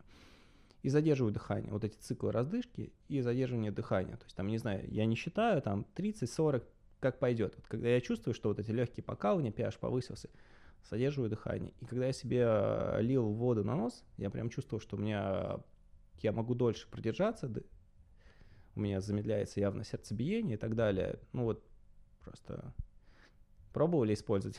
пробовал. Я пробовал, но потом как-то на, на, на этом остановился. Нет, э, ну я пробовал просто этот элемент э, из методики Джека Круза холодового термогенеза, mm-hmm. то есть я брал трубку дыхательную в рот, пускал холодную воду, проточную, ну там она у меня в кране плюс 7 градусов, и окунал лицо, ставил будильник, ну чтобы как-то не перебрать время. А, кстати, у, у, у Вима Хофа есть метод для людей закаливания конечностей. Его, в принципе, можно... Он просто, почему я его упоминаю, он дает тебе понимание твоих ощущений. То есть, а, когда... Как, как в общем, Вим Хоф делает? Вы берете себе ведро и льда кучу. И туда вы, у вас мерзнут ноги. Вы опускаете ноги. В первой фазе вам хочется их как можно скорее вынуть. Это некомфортно. Потом у вас приходит некий э, комфорт. Спокойно, нега, легкая прохлада ног. Дальше, э, в общем, когда температура в этих периферийных, в общем, сначала это, естественно, происходит закупорка там всех сосудов, потому что, естественно, организм, он э, пытается сохранить э, кровоснабжение тепло в вашем коре, в ваших жизненно важных органах. Поэтому какая-нибудь нога, рука не так важно. Но когда температура в конечности снижается меньше, по-моему, 10 градусов Цельсия или что-то еще, то там, наоборот, вы начинаете чувствовать жар, то есть раскрываются сосуды, туда устремляется куча, получается, гормонов, пептидов. Это действительно есть по ощущениям. То есть вот это несколько фаз, когда э, первое, это тебе некомфортно, причем это есть практически всегда. Второе, вот эта спокойная нега, она длится по-разному, то есть 8-10 минут. Ну, тут лучше следить за ощущением, потому что можно а, льда переложить, что-то еще, как Ухов говорит, что ощущение — это понимание, это много к чему применимо. На третьей фазе у тебя начинается вот это жжение, и нужно а, с этим ощущением нужно не переждать, потому что дальше у тебя будет обморожение. Вот. И вот на вот этом жжении, в принципе, там я чуть-чуть ждал, ну, секунд там 15, и вынимал. И у него такой метод закаливания именно конечностей. У меня с этим просто проблем не было, но так как я начал, я начал просто экспериментировать. Тоже был интересный метод.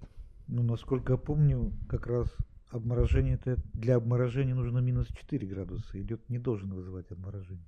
Ну, ну, в общем... А, то нет, если в лед добавить воды, то есть, чтобы это было с физической точки зрения сбалансированная система, да, то есть, если она, она будет выдерживать, как раз будет 0 градусов. Если вы взяли лед из холодильника или засунули ноги, там будет температура ниже нуля.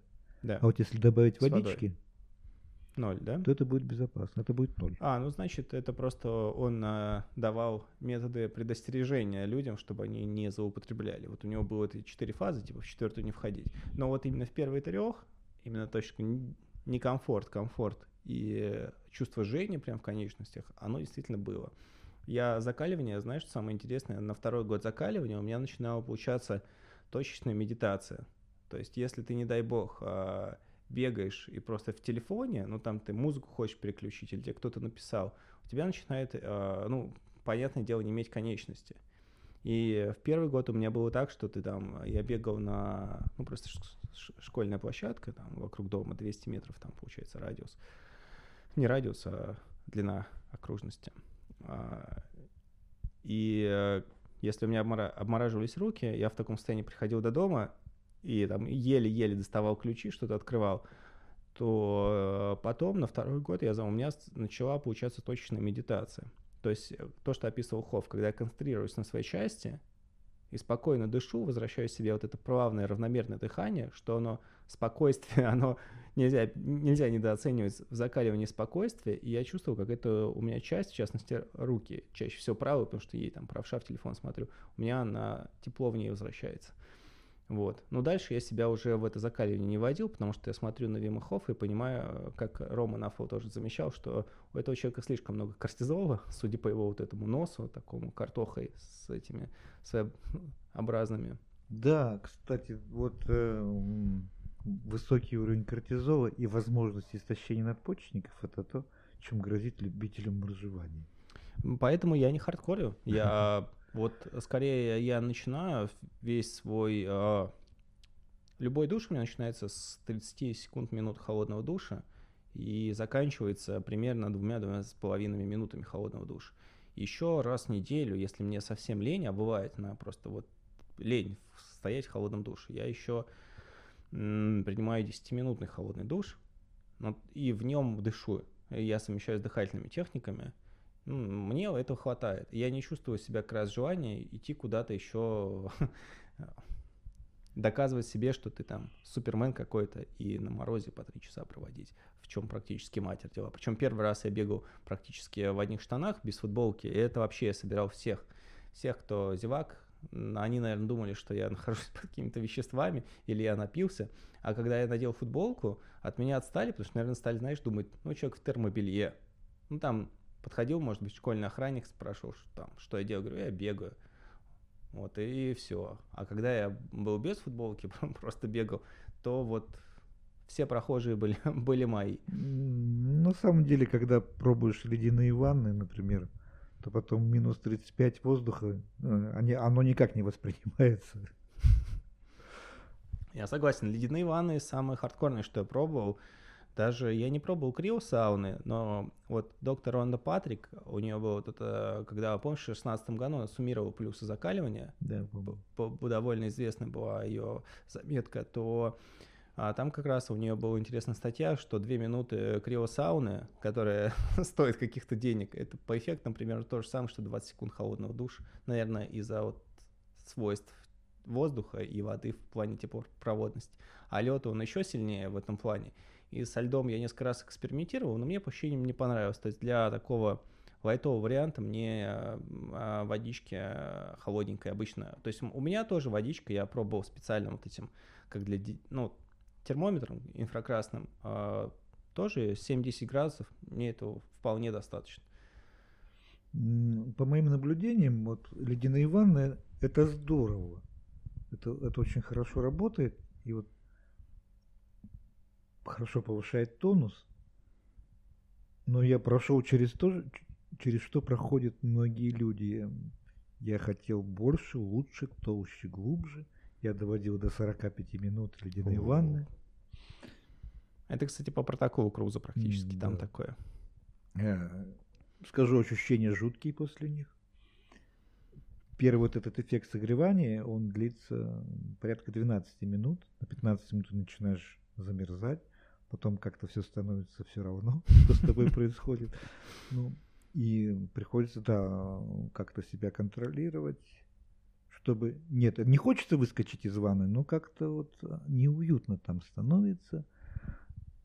Ну, можно просидеть, конечно, долго, тут я подтверждаю, то есть э, вреда здоровью это не наносит, то есть в ледяной воде 45 минут это можно спокойно просидеть, но, и, на мой взгляд, это не имеет смысла. Если, ну и собственно, сами процедуры я стал принимать, поскольку заметил у себя признаки синдрома Кушинга. А ты говорил? Да. Я, я помню как раз. Э, и, у меня это все хорошо разрулилось с помощью этих ванн. Да, именно с помощью, хотя казалось бы это лечение огня огнем, потому что повышенный кортизол, а лед это тоже стресс, и тоже, по идее, должен подниматься кортизол, но получается нормализировалась функция организма просто э, организм начал реагировать на нормальный стресс, а не на, скажем так, порожниковый, которого не существует. Это очень интересно.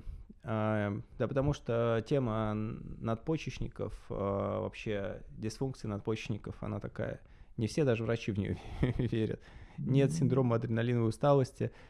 А знаешь, чем я столкнулся? С тем, что вот в цепочке холестерин, прегнолон, а, ДГА, тестостерон – очень важно смотреть прегнолон, если брать американские стандарты, потому что если будет синдром кражи прегнолона, когда у тебя просто биохимически э, в общем, меньше ДГА и меньше тестостерона, но больше прогенолона, потому что он уходит на кортизол потом, а, то для, для этого тебе нужно протестировать прогенолон. А в, в Москве он есть примерно в одном месте. Но можно не тестировать на самом деле. А я не вижу смысла тестировать прогенолон, если э, по симптоматике есть дефицит, А, дефицит гормонов. э, Мой любимый способ. вперед. Мой любимый способ. Э, Фенотип поведенчески совпадает э, по каким-то описательным характеристикам. И я говорю, я, например, я ни разу не тестировал D3. Я не, х- вот зачем? Я примерно знаю, в каких количествах он будет.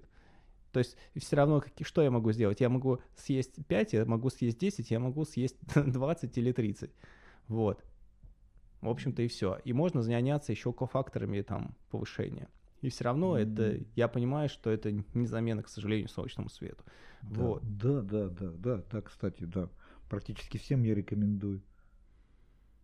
Или загорать на солнце, ну сейчас же осень. Или ходить в солярий, без фанатизма. Да, без фанатизма. А, Ну, мы это как раз как-то э, на первом, по-моему, подкасте с Костей, обсуждали, на втором, что просто на Солнце об- образует сульфатная форма, а сульфат присоединяется, он делает э, гидрофильную липофиль, о, а, простите, оговорился, гидрофобную липофильную молекулу а, гормона D3, а, амфифильный, это у- то есть молекула имеет признаки гидрофильной и гидрофобной и лучше проникает в клетки, в 10 раз лучше. И такая молекула сульфатного D3, она на метаболизм кальция в меньшей степени влияет, практически не влияет, но именно она проникает в клетки и там делает свою важную работу. Поэтому, вот да, вот замены солнечному свету БАДами подо- подобрать, к сожалению, не получится.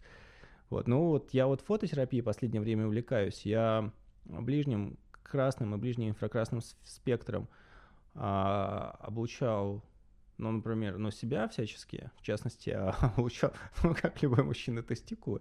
И вроде бы у меня получилось, что, по крайней мере, ну, недостаточно маркеров таких, чтобы, знаешь, сделать статистически значимый вывод. Там невозможно сделать э, p-value, почитать или вот какие-то а, даже множественные R невозможно посчитать. Ну, в общем, а, статистически обработать не могу, но вроде бы пока получается, что тестостерончик подрос на 25-30%. Просто от того, что я по 15 э, минут в день обучаю нужными спектрами спект свои тестикулы. Пока я не говорю, что это так, но очень похоже на это. Я это у меня не будет просто, знаешь, чтобы было 240 точек, и мы могли точно проанализировать. М, И это как э, всегда в- во всех исследованиях, там есть две проблемы. Мало людей и мало времени наблюдения.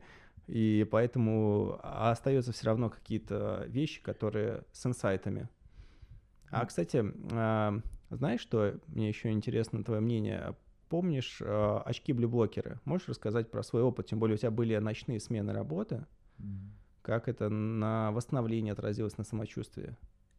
То есть вот резко понижается субъективный уровень стресса. То есть э- это изменение не ощущается, но вдруг ты понимаешь, что уровень стресса вдруг понизился. Но я первоначально использовал очки Федорова Мгм. вот, для водителей. Это с маленькими дырочками, которые? Нет, нет. А, Э, я не знаю. это. желтые, желтые линзы. А, ну желтые, они же не весь спектр очки, да, очки для водителей. А, Вот что продаются в оптике. М, а, И у них уже был эффект, но когда я приобрел Ubix, то это был следующий шаг вот улучшения, повышения этого эффекта. Ну да, потому что это вообще эффект как от скета. Скета или какой-то серьезной интервенции, которая невозможно. Ты можешь в нее верить, ты можешь не верить, она просто есть. Да. Вот, и ты одеваешь, тебя через 20 минут подскакивает мелатонин, ты, у меня сначала была сонливость, потом сейчас я уже, мне как раз нравится Увекс, э, потому что он дешевый, рабочий, и он именно во всех исследованиях протестировал. Вот как раз на форуме Рома Нафу поднимал вопрос, насколько что блюблокеры, и на самом деле блюблокеры, но вот как раз Увекс, они протестированы, они как раз, по-моему, почти весь синий свет и блокируют. И плюс они сделаны как строительные очки для сварки, как рабочие очки, они блокируют боковины. По сути, можно лю- купить э, любые очки, сделать напыление, но у тебя все равно вот бо- боковые... Да, вот этот я недостаток заметил вот у в очков для о- очки для водителей, что вот он- они фронт закрывают, а поскольку по жизни это ты смотришь во все стороны, получается, что мажется обычный свет в глаза mm. попадает. Я тут заметил, что-то в последнее время как-то стало мало тебя и много меня. Но я просто должен э, извиниться перед слушателями. Я такой человек, что я люблю болтать. Не, ну, да. все нормально. Ты рассказываешь интересные и полезные вещи. Вот. А... Хм. Слушай, а вот опять хочется вернуться к глупым журналистским вопросам, но в них а, иногда есть смысл. Вот какие обычно, допустим, три интервенции в здоровье, которые большинство людей, с которыми ты сталкиваешься, они их начинают делать, и у них получается плюс. Я, например, я могу просто сходу сказать, например, ну, например, как вот бро, очки за 8 долларов, оказывается, очень... Э, то есть это кост-эффективно, вот, потом а, просто соблюдение, соблюдение режима, у меня все вокруг света, потому что человек начинает соблюдать режим, и с ним происходят чудеса. Вот. И с точки зрения гормонального фона, вот. И третье, как бы тоже не был банально, если бы я сам отвечал на свой вопрос, то это снижение быстрых сахаров. Хотя бы банальная банальность, чем все уже слухи прожужжали, но вот именно оптимизация простые питания, как бы больше клетчатки, меньше сахаров, и тоже иногда происходят какие-то... Но, как правило, знаешь, никто на этом не останавливается. Кто начинает, это не то, что первый шаг, это даже не первые полступеньки. Это такая маленькая затравочка рекламная, чтобы ты начался заняться своим здоровьем и полноценно занимался. Вот какие у тебя... ты три бы интервенции назвал, не обязательно самые популярные, просто вот которые первые приходят тебе. Не, ну прежде всего само кетогенное питание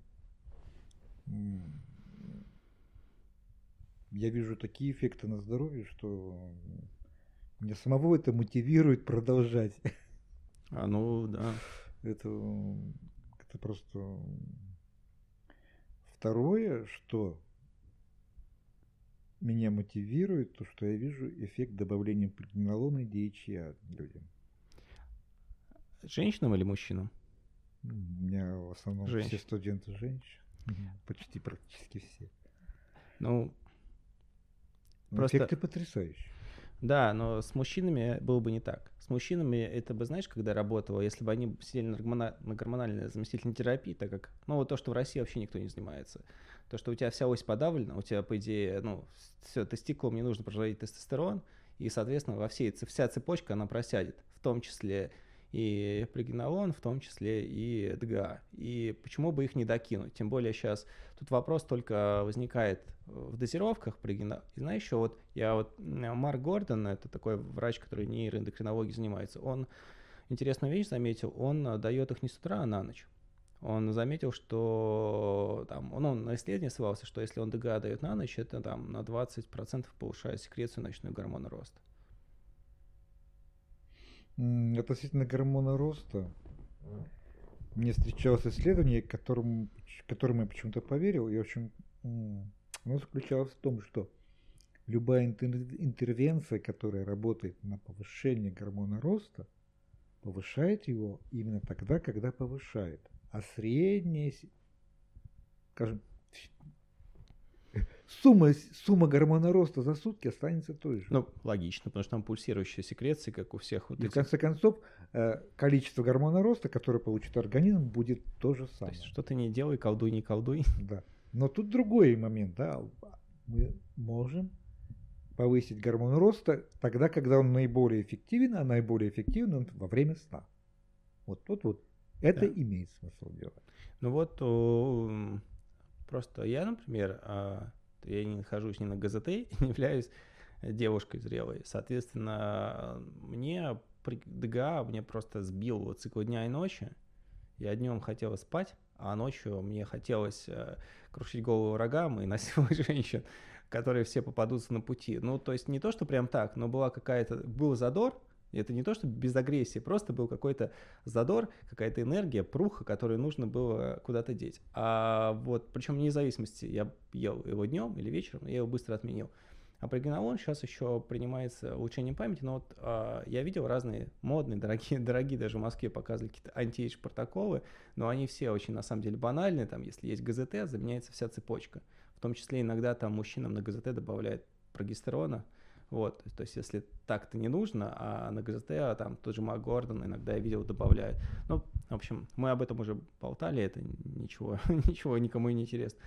А ладно, опустили эти три интервенции, ну ладно, давай закончим. А, ты сказал первое кето, а, давай второе, третье какое-нибудь назови. Да просто не обязательно это будет самое важное, просто то, что в голове сразу родилось.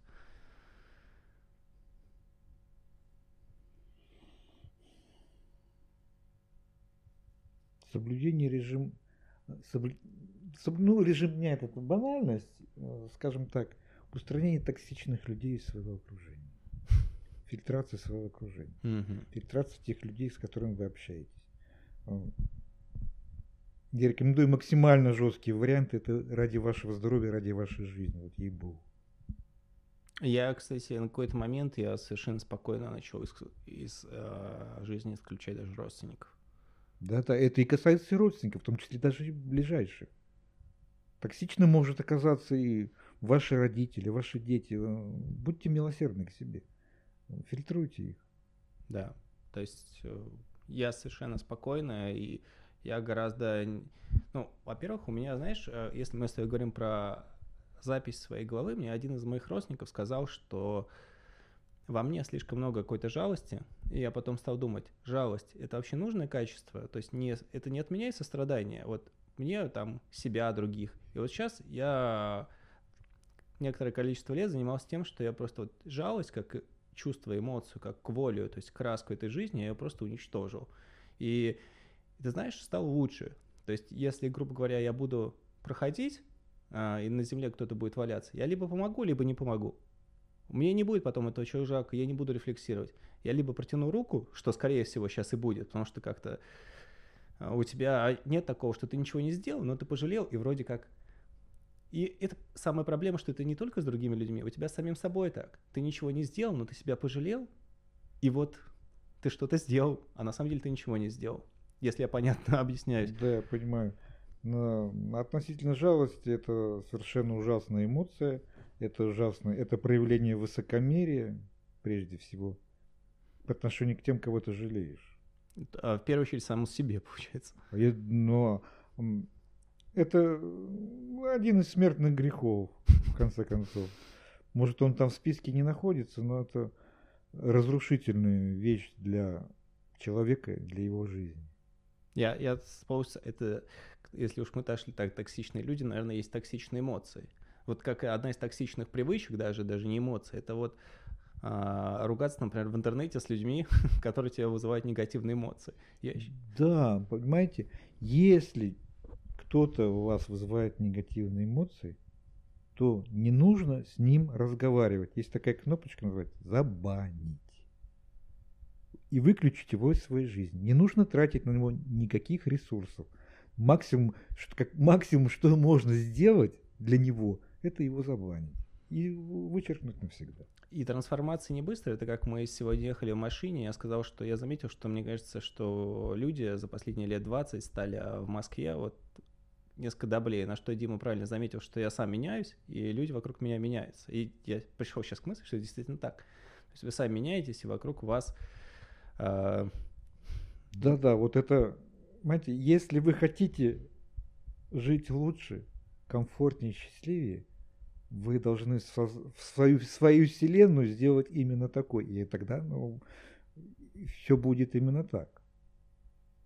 Вот, понимаете, ваше внутреннее состояние определяет ваш внешний мир. Как это может это показаться каким-то благурством, идиотизмом, но на самом деле вот насколько хорошо вы относитесь к людям, да, насколько вы хорошо к ним относитесь, вот ровно настолько хорошие люди и будут присутствовать в вашей жизни.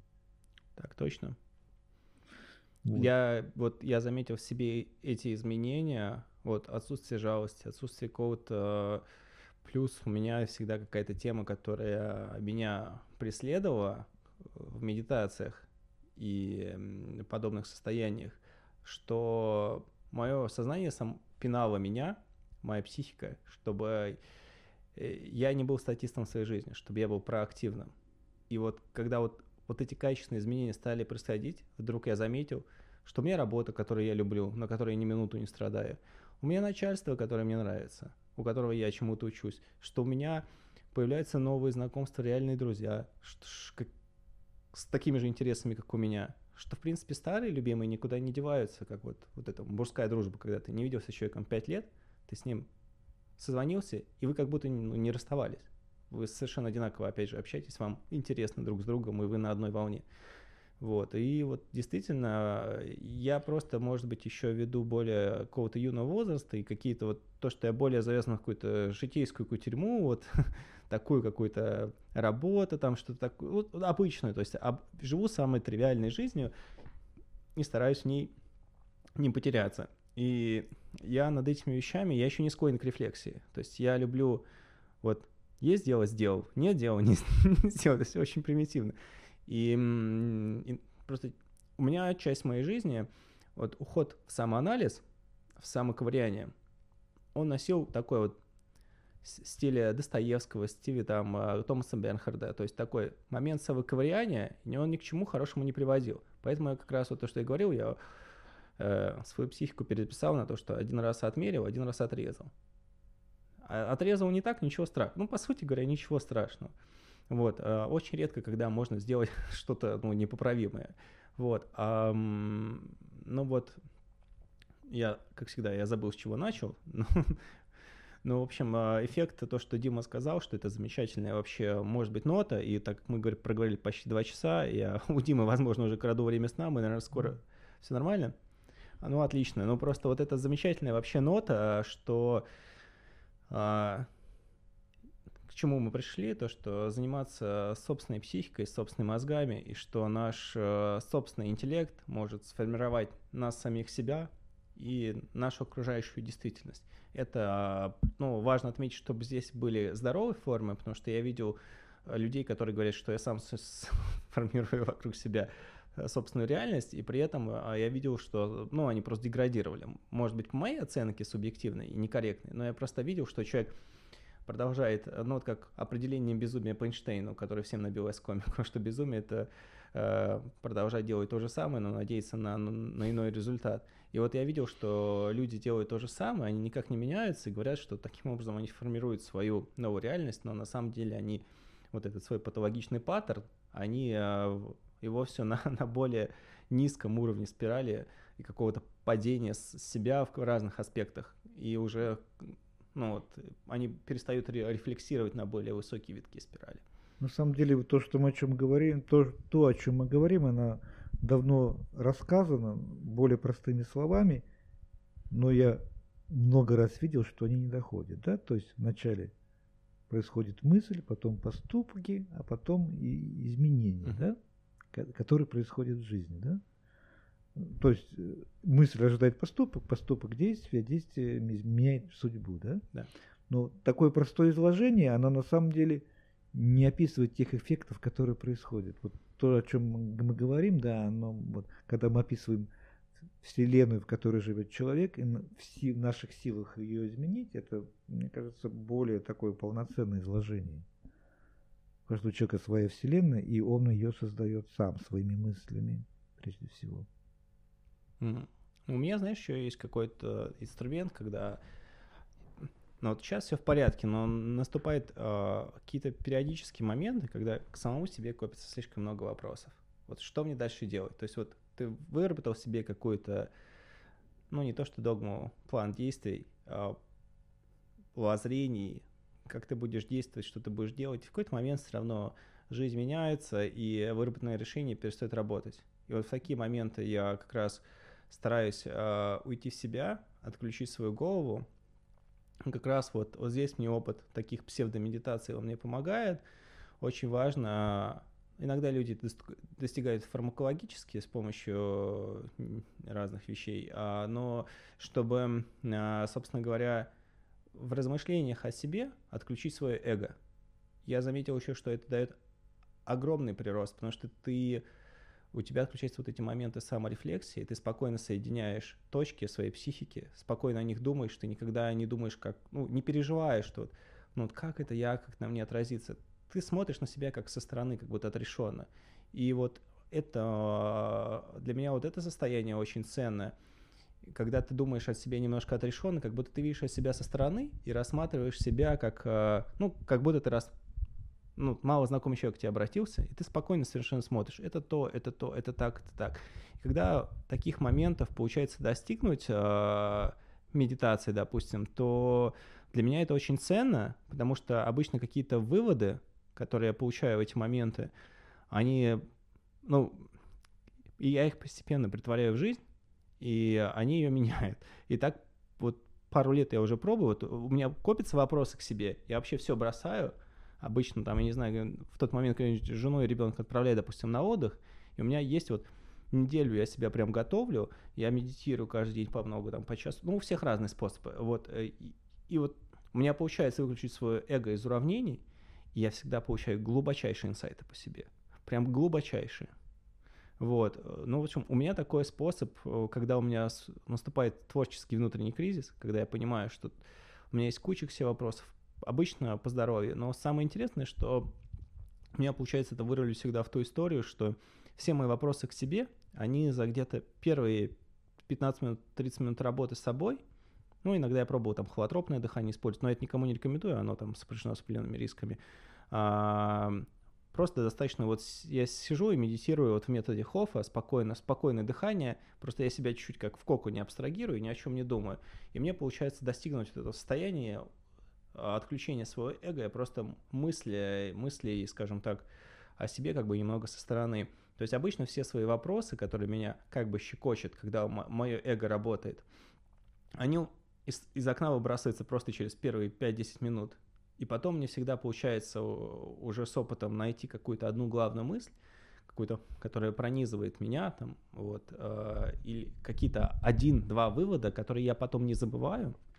И я вот следующий вот этот отчетный период, я, во-первых, сначала их прорабатываю, включаю в себя, ну, а потом уже на какой-то момент это, к сожалению, перестает работать, и приходится дальше глубже копать. Ну, вот у меня вот такой есть период каких-то таких циклов, когда есть какие-то мои максимы, которые, которые работают.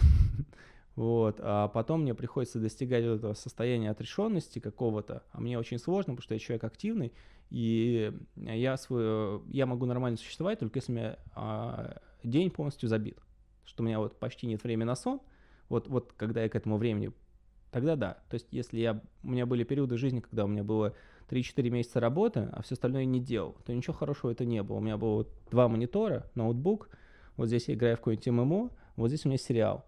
И я просто деградировал. А когда но я знаю других людей, я знаю людей, у которых, если у них свободное время, они его гениально самоорганизовывают. У меня есть один друг, он был там полицейским, по определенным причинам он там уволился, а, и у него он много зарабатывал и стал мало зарабатывать, и он жене плохо стал, и он со временем развелся. И у него там просто, ну там было много, большая зарплата, там, а стала вот сдача квартиры за 30 тысяч рублей в Москве, что для Москвы, мягко говоря, небольшая зарплата. И у него появилась куча свободного времени, и вот он его смог организовать. Он получил образование, у него не было высшего образования, он спокойно жил на даче, он очень мало тратил, он там Например, в кино он ходил не за 500 рублей, на утренние сеансы за 100 рублей, если хотел. Он себе вообще ни в чем не отказывал. Вот я не способен на такое. Мне нужен вот этот темп, чтобы я чувствовал какая-то темп, чтобы я чувствовал ритм жизни.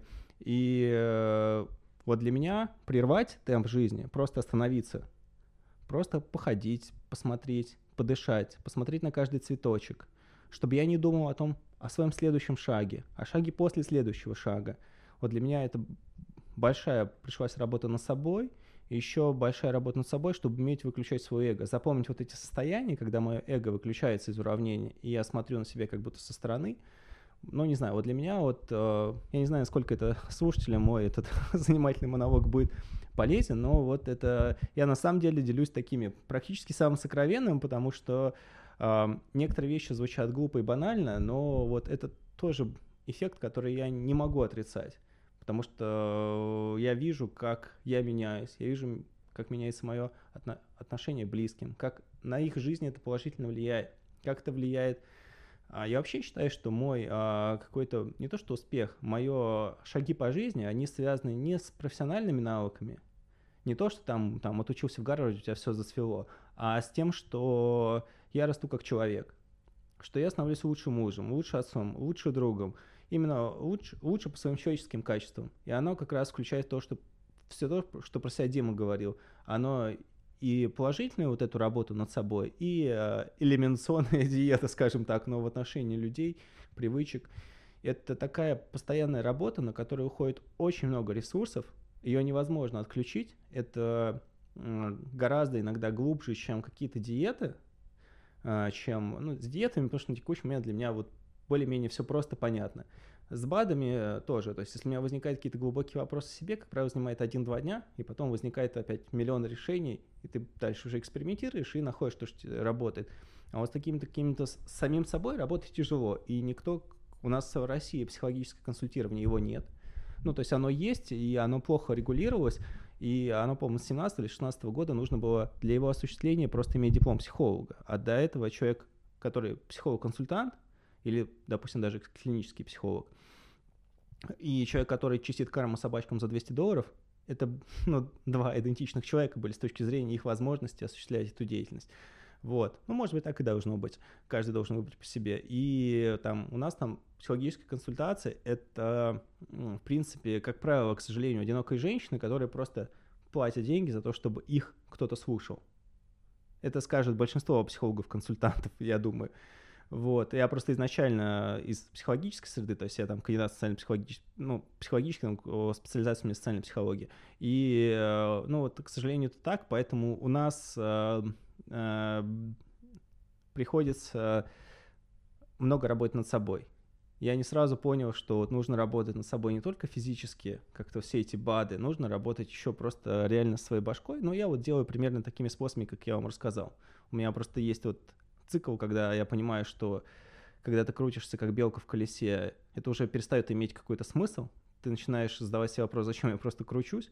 В этот момент я останавливаюсь, я не кручусь и думаю, зачем же я кручусь.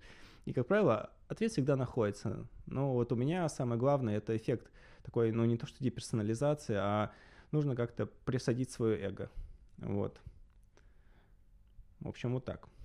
Ну, когда я чувствую, что я попадаю не туда. То есть возникает такое ощущение, что я делаю что-то не то. Угу. Тут у меня все процессы, и все инициативные процессы тормозятся, то есть не происходит никаких изменений. То есть тут я избегаю что-то делать новое и пытаюсь понять. Поскольку у меня паттерн поведения совершенно другой, я люблю, чтобы у меня не было никаких планов, чтобы мой день был максимально свободен от любых обязанностей. Мне по душе такое плавное буквалическое течение жизни, заполненное, грубо говоря, бездельем и какими-то делами, которые мне приятны. И не более и не менее. Бурной деятельности меня никогда не тянуло и не тянет до сих пор. Вот. Но тут я... Мы все склонны совершать ошибки в своей жизни, поскольку, ну, так устроена психика человека, что действия, которые мы совершаем, они вдруг э, оказываются не, теми, не тем, что нам нужно, и требуют коррекции.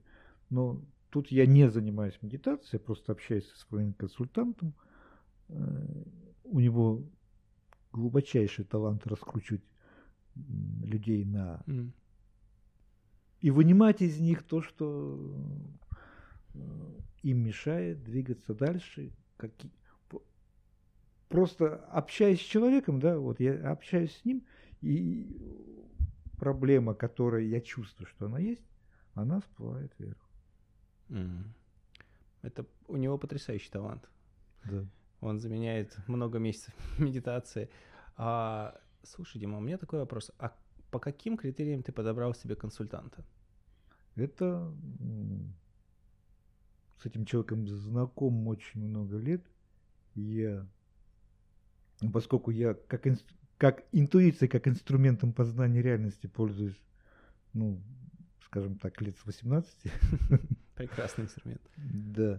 То есть я тогда уже понял, что это тот человек, э, который может мне помочь в жизни быть, а, как-то сформулировать это аккуратно и не грубо, но быть адекватным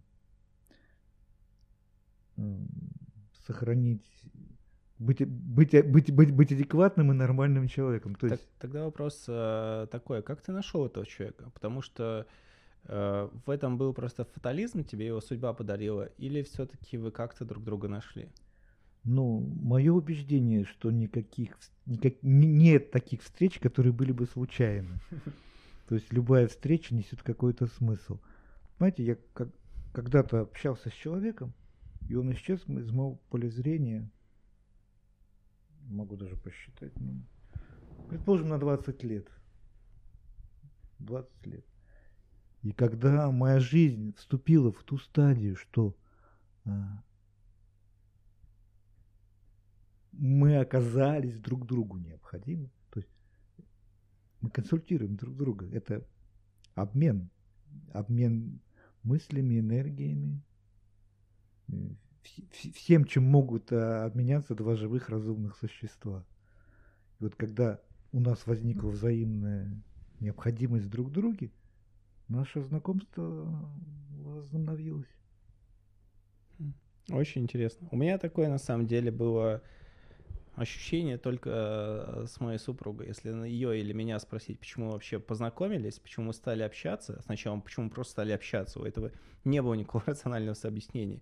То здесь можно объяснить, что вот это просто только судьба. То есть я встретил какую-то девушку, мы с ней были как вообще из немножко разных миров. Я зачем-то, у меня была какая-то убежденность, что вот, э, ну, как бы вот, ну, не то, что у меня не было никакой убежденности, я понимал, что не могу действовать по-другому. Вот и все. У меня не было такого, что вы рассказываете, что я увидел. Там, я не склонен к любви с первого взгляда, мне нужно с человеком чуть ли там пять лет побыть вместе, чтобы потом я начал как-то его больше ценить, ценить вот как-то. У меня с, э, с возрастом, с выслугой лет, скажем так, за звание повышаю внутри себя. Вот. И э, потому что я помню своего отца, когда ему было 60 лет, он говорю, что у меня есть два друга, которых я знаю 40 плюс лет, а остальные это так, ну, более-менее шапочные знакомства. И у меня эта фраза почему-то отложилась, и э, я тоже так э, как-то действительно, когда ты с человеком съел много пудов соли, тем более с, с временем, всегда сама жизнь подбрасывает скользкие моменты, и интересно посмотреть, как вы друг, друг, с друг другом их пройдете еще, и как проявите вы человечность по отношению к другу или нет. Тоже все это жутко интересно. Я, я в этом плане... Еще я себе, знаешь, что сделал? Я себе а, очень сильно ослабил значение слова «друг». Вот. А, не то, что я его ослабил, ну вот как такой русский критерий, что вот ты кого-то убил, ты звонишь человеку, говоришь, приезжай, у тебя в два ночи приезжает, вы с ним едете труп закапывать. Мне это, в принципе, не надо. То есть ты в разные фазы своей жизни встречаешь разных людей. Я даже сейчас не парюсь над а, кем человек мне является там другом, приятелем, не другом. Просто я в какой-то фазе жизни мы... И у меня, в принципе, где-то, ну там, таких глубоких знакомств их все равно не так много появляется, ты их не успеваешь все перерабатывать. И вот людей, с которыми я именно постоянно общаюсь, практически там, ну, хотя бы каждую неделю, вот такой регулярный паттерн общения, их не так много появляется в жизни, они сохраняются. Просто, например, бывает так, что с кем сначала ты общаешься много, а потом гораздо меньше. Но, в общем, э, я даже перестал как-то вот эти э, ярлыки клеить, это там друг, приятель, ну какая разница, вот, э, да, там вот, например, я могу с кем-то общаться, я понимаю, что этот, например, человек, он в какой-то такой ситуации конфликтной, если мы где-то откажемся, но он ничего не сделает. Он там склеит лапки. Но в, в, в других каких-то моих аспектах он обесценен. И поэтому я просто при, при, примерно понимаю, отдаю себе отчет, в каком моменте жизни я его встретил, а, чему это было посвящено и вокруг чего у нас завязано общение. Вот, ну вот, э, как-то еще... Ты знаешь, как все сектанты, когда делают, они не просто тебя кто-то заманивает, они, как правило, тебя э, пытаются приучить к какому-то новоязу, особенно вот в Кабале это есть, там тебе пытаются дать новый термин, желательно которого в, в, в твоем э, вокабуляре вообще нет, вот как у есть такие термины оры, кли, у кабалы. Я даже не знаю, что они значат. То есть тебе пытаются какое-то значение, смысл. То есть значение, вот эту мозаику значение смыслов привязать к новому слову. Вот, и чтобы ты бы оперировал, твой мозг потом, чтобы оперировал совершенно другие, другой терминологией. Вот, Я понимаю, да. Вот, это тоже интересная такая работа с собой. Сектанство внутри себя. На самом деле, не раздражает искажение лексикона, когда вот э, люди придумывает слова, понятные узкому кругу. Мне, то есть, когда это медицинский термин, это более-менее понятно, да? А медицинский термин суперлогичный. Возьми да. название ферментов. Да. А вот когда люди там начинают... Просто я с этим столкнулся в спортивной среде. Я просто, мне просто противно даже эти слова повторять, я их не буду, но они мне крайне раздражают в лексиконе людей, занимающихся спортом. Когда человеку трудно написать тренировка или метаболизм, то это просто ну, меня изумляет. А, ну, ну, нет, ну, я понял. Ну да, я согласен, но здесь я больше говорил про то, что какой-то новояз как способ манипуляции сознанием. А, ну... Ну, вот ты вел какой-то термин, чтобы человек в нем, в рамках его думал, в рамках этого термина. Не с точки зрения того, чтобы вот, э, ну, как вот это русская речь наполненная такими сильными новоязычными, ну, понятно, что у нас много заимствований вообще в языке, что такими а, англоязычными словами, которые э, не всегда иногда подходят фабулу русской речи. Да, я понимаю. То есть, например, да, я противник термина периодическое голодание или интервальное голодание, поскольку это неправильно, да?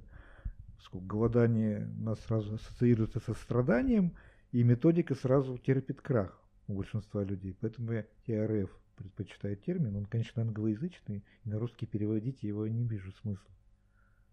Mm-hmm. Да, согласен. Хм, слушай, а вопрос такой. А, это интересно, ваш... вернемся с психики на нашу грешную землю диетарную. А, большинство исследований а, про вот это ИРФ, фастинг, тоже прости, практически как фистинг звучит, ужасно, тоже по-русски. И смысл в том, что оно на мышах. Их метаболизм гораздо быстрее. То есть мышь за день или два голодания, не помню, теряет 20% массы человек не такой. И в этом возникает большой вопрос. Какое время человеку воздерживаться от еды?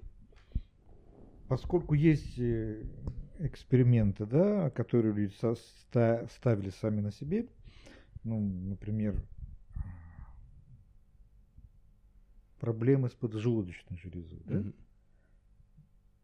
То есть оздоровительные эффекты просто отсутствия еды достаточно двух раз в неделю в неделю, 24 часа без еды, чтобы поджелудочная железа начала оживать. И потом продерживающий режим один раз в неделю этого достаточно.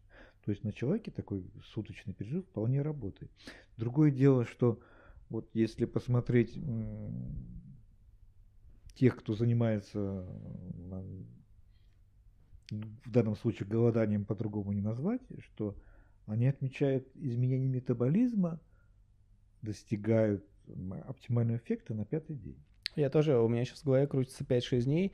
А знаешь почему? Потому что, по крайней мере, из того, что у нас есть по, человеческому, по человеческим исследованиям, там происходит э, активная дифференциация стволовых клеток. То есть, ну, слушателям напомню, что стволовая клетки делают две вещи. Она, во-первых, поддерживает сама себя, и при каких-то внешних обстоятельствах – в данном случае может быть даже оксидативный стресс, из все что угодно, какой-то стресс, а, они э, дифференцируются. И эффект этот э, дифференциации у людей, он как раз связан с пятью-шестью на пятый, на шестой день голодания именно. Здесь этот термин полностью уместен. Вот так вот. Поэтому я тоже про это думал, что если к этому делу серьезно подходить, э, да, вот мы сейчас понимаем, что вот ограничение питания по времени в течение дня, то есть мы все свои необходимые калории съели до, ну не знаю, условно говоря, 3-4 дня, а потом мы пьем только воду, причем ни минералочку, никаких там, просто воду.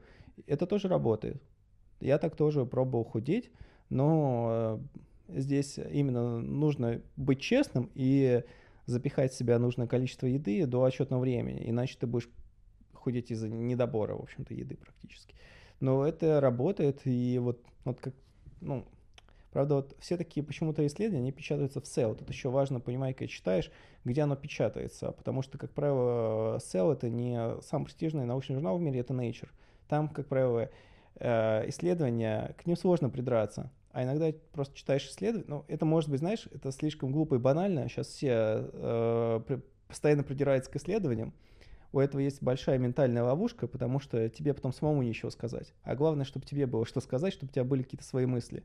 Но все равно в плане сел, то, что вот было исследование, что 6 часов люди ели, а потом остаток дня они не ели. У них все равно, даже если вес не менялся, у них улучшалась инсулинорезистентность и так далее. Вот, но, в общем, а, все равно, в общем, а, я бываю осторожен к тому, что вижу, я для себя отмечаю какую-то мысль, но я, я, я работаю с исследованиями так. Я мне плевать на недостатки, если недостатки слишком большие, я просто не учитываю эту информацию. Вот и все, я ее не запоминаю. А если мысль мне понравилась, и я не вижу каких-то супер, супер, супер откровенного трэша, в, матема а, в математике я стал, кстати, время математики в последнее время уделять, потому что, ну вот как-то вот а, вот человек, который есть на Facebook, Святослав Святославович, который расписал, как кет ухудшает микробиоту, и сделал большой труд на самом деле. Он взял отдельные титры, основные, мы считаем. Ну, он там забыл парочку штаммов, но вот как его там, а не мурцефал, неважно. Вот это архея, который тоже там до 10% микробиот занимает, который растет на кеты и который связан с улучшением э, барьерной функции кишечника. Э, он там ее не упомянул, но зато он очень много штаммов, которые, в общем, в обычном питании есть. Он указал, что у кета есть этот риск, который тоже нужно адресовать. Опять же, загрузки, клетчатка, наш мозг, наш союзник. Вот. И, э, ну, не знаю, в общем, я опять отклонился от темы, но, в общем, э, смысл в том, что даже э, я хотел сказать, что, да, в общем, мы говорили, что на пятый-шестой день, если полное голодание, можно ограничивать питание по времени в течение дня, но все равно там а, доказательства на людях стали появляться, но их пока не очень много. А здесь именно с точки зрения доказательной медицины может быть такая же ошибка, как с холестерином. Вышло одно лонгитюдное тогда исследование, которое сказало, что холестерин вреден, и ни у кого не было э, другой информации, скажем так. А лонгитюдное исследование – это когда одна и та же группа людей исследуется в течение долгого времени. Они самые затратные, считают самые качественные, даже лучше мета-исследования, когда собирается математически, анализируется куча разных исследований. И, э, а, но все, в общем, купились, а хотя даже в разведке, как говорится, признак, что информация должна подтверждаться более чем с одного источника. И э, про это правило забыли, а к науке оно должно быть применимо еще более чем к разведданным. И ну, это успешно уже опровергнуто, но это потребовало там десятков лет. Ну, для многих людей это так осталось неочевидно. Пока что. Ну, это уже как бы... Это их проблема. Да, вот. А, что-то еще, у меня какая-то мысль закрат. А, можешь рассказать коротко про способы улучшения инсулинорезистентности, кроме кета? Комбинация силовых нагрузок и аэробных. А что ты скажешь про уксус? Это сейчас я просто в моей каком-то мире очень часто это слышу. Комбинация уксуса, люксуса, лимонной кислоты. Это еще с древних времен. Никак не отношусь. Нет? Мне это э, забавляет. А, ну, окей. Ну, понимаете, что такое уксус? Уксусная кислота, да? Уксусная кислота – это э,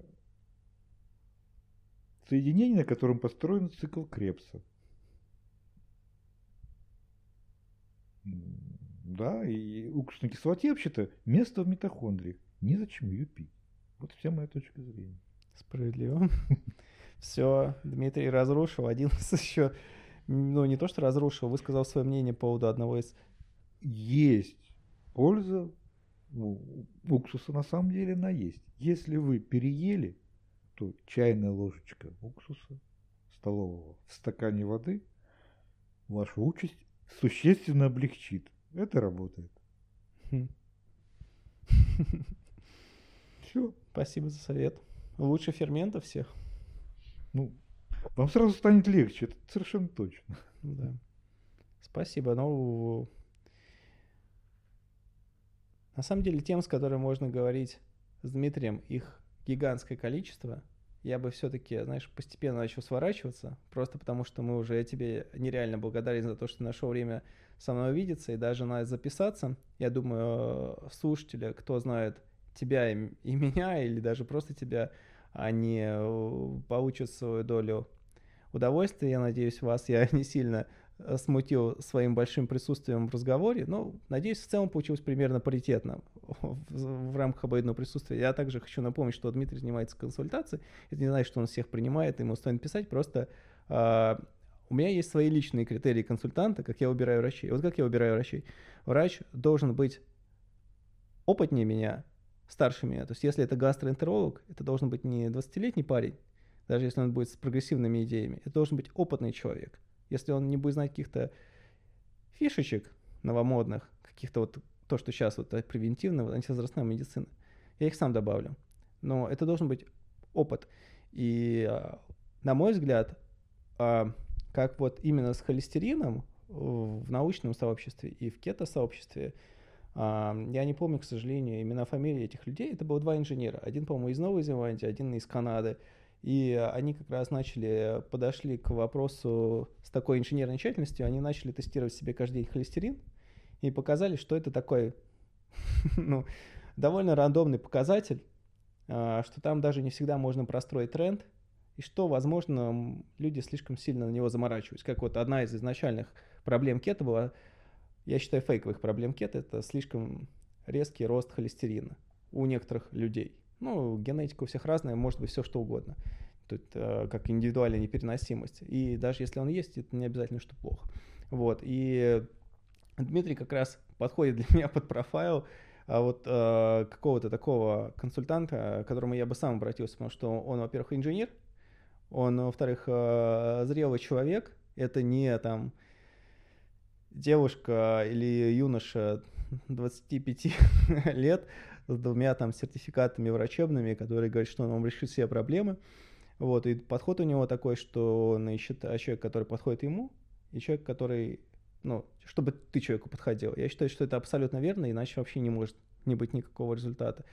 Поэтому я думаю, что так или иначе, а, а, а Дмитрий, мы наши вот такая своеобразная виртуальная кето-тусовка, кто, скажем так, не, не ново присоединившийся на волне вот популярности. Он, у меня есть сайт, ну вот, которому 4 года, и э, меня сайт разорвала, когда была новость, что Тина Кароль, а, украинская певица, сказала, что она пользуется кетогенной диетой.